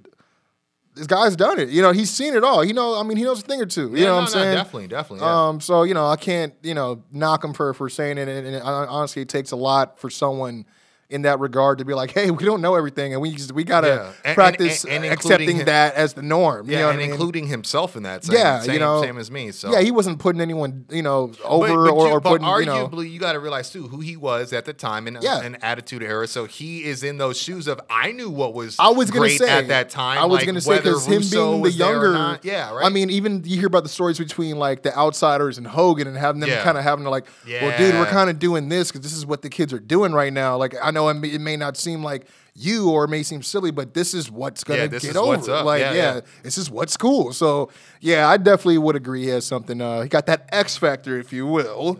but on that note, I want to thank you guys once again, all the time. You guys do it. Uh, you guys do what you do, and that support us, man. And because of that, we love doing what we do for you guys. Again, uh, you know, you can't make that NXT. Can't can't uh, force yourself to sit down and watch it. We got you. Ah, man, I'm a WWE guy. I mean, there's some guys in Dynamite I like, but I don't. I'm not enough to watch. The, we got you.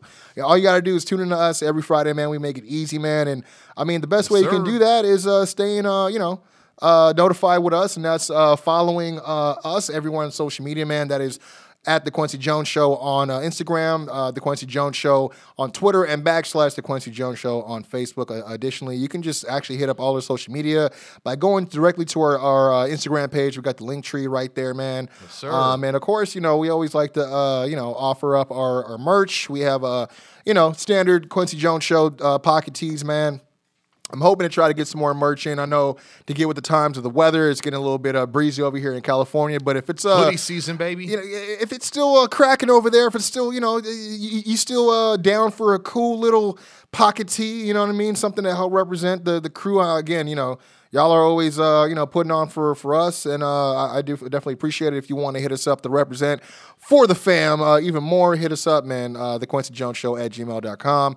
Again, for all your, uh, I guess, your t-shirt needs. And alternative, uh, alternatively, again, we're here every Friday. That's on uh, true100radio.com, of course. But of course, also iTunes, SoundCloud, Spotify, iHeartRadio, and CastBox. Um, and probably other places I don't know yet because there's other places that pop up, dude. Tell you, man. Um, but and of course, don't forget to follow Doc because he's getting it popping on the TikTok level as well as sir. tremendous memes and video content on his uh, KJS account on Instagram. But by all means, let him know where to go. Yeah, and, you guys get know to what you, it man. is, man. Yeah, thank you, Doc Lesnar, one and only hip hop hybrid in the world of pro wrestling that, and hip hop. You guys know what it is. But uh, yeah, as he said, man, follow me at Doc Lesnar on Instagram or at Doc underscore KJS Pod on Instagram. That's for uh, the wrestling side of things. Uh, Doc Lesnar is more my music side. Or follow me at Doc Lesnar on TikTok, where you'll see a lot of the memes of the who did it better. I like to do a lot of uh, debates amongst the fans in the comments. Healthy you know, debates. Healthy debates. Toxic, toxic uh, energy not allowed. Not at all, not at all. And uh, but yeah, just basically two uh, two wrestlers from two different times doing the same move, and I just like to get people's opinions, man. Check me out again. Follow me at Doc Lesnar on TikTok. Uh, in the meantime, also check me out on all your favorite musical platforms that you like to stream your favorite artists. Uh, I'm your favorite artist. You just don't know it yet, but go ahead and check me out. Search D O C L E S N A R. There I are with five star bars, Bars. and go ahead and check out. This is awesome. My most latest album, uh, and it's been going strong, man. We basically getting. It's been streaming. Like it's been a blessing. You guys have heard me talk about it. I got plenty of merch going. That, uh, that that's also coming to support that project since you guys have been supporting me yeah, for so long. Doc Lesnar Shopify coming soon. Yeah, coming def- yeah. sure. Join the doc order. Yes, uh, join the doc order. I said it. Yeah, we got lighters, stickers, pins, shirts, hats, CDs, and of course two sweet foam fingers, so you can do so when you see me. Other than that, also follow me at I'm Doc Lesnar on Twitter or at uh, I'm Doc Lesnar on Facebook. Other than that, my friend, I got three words for you. Top, Top guys guys out.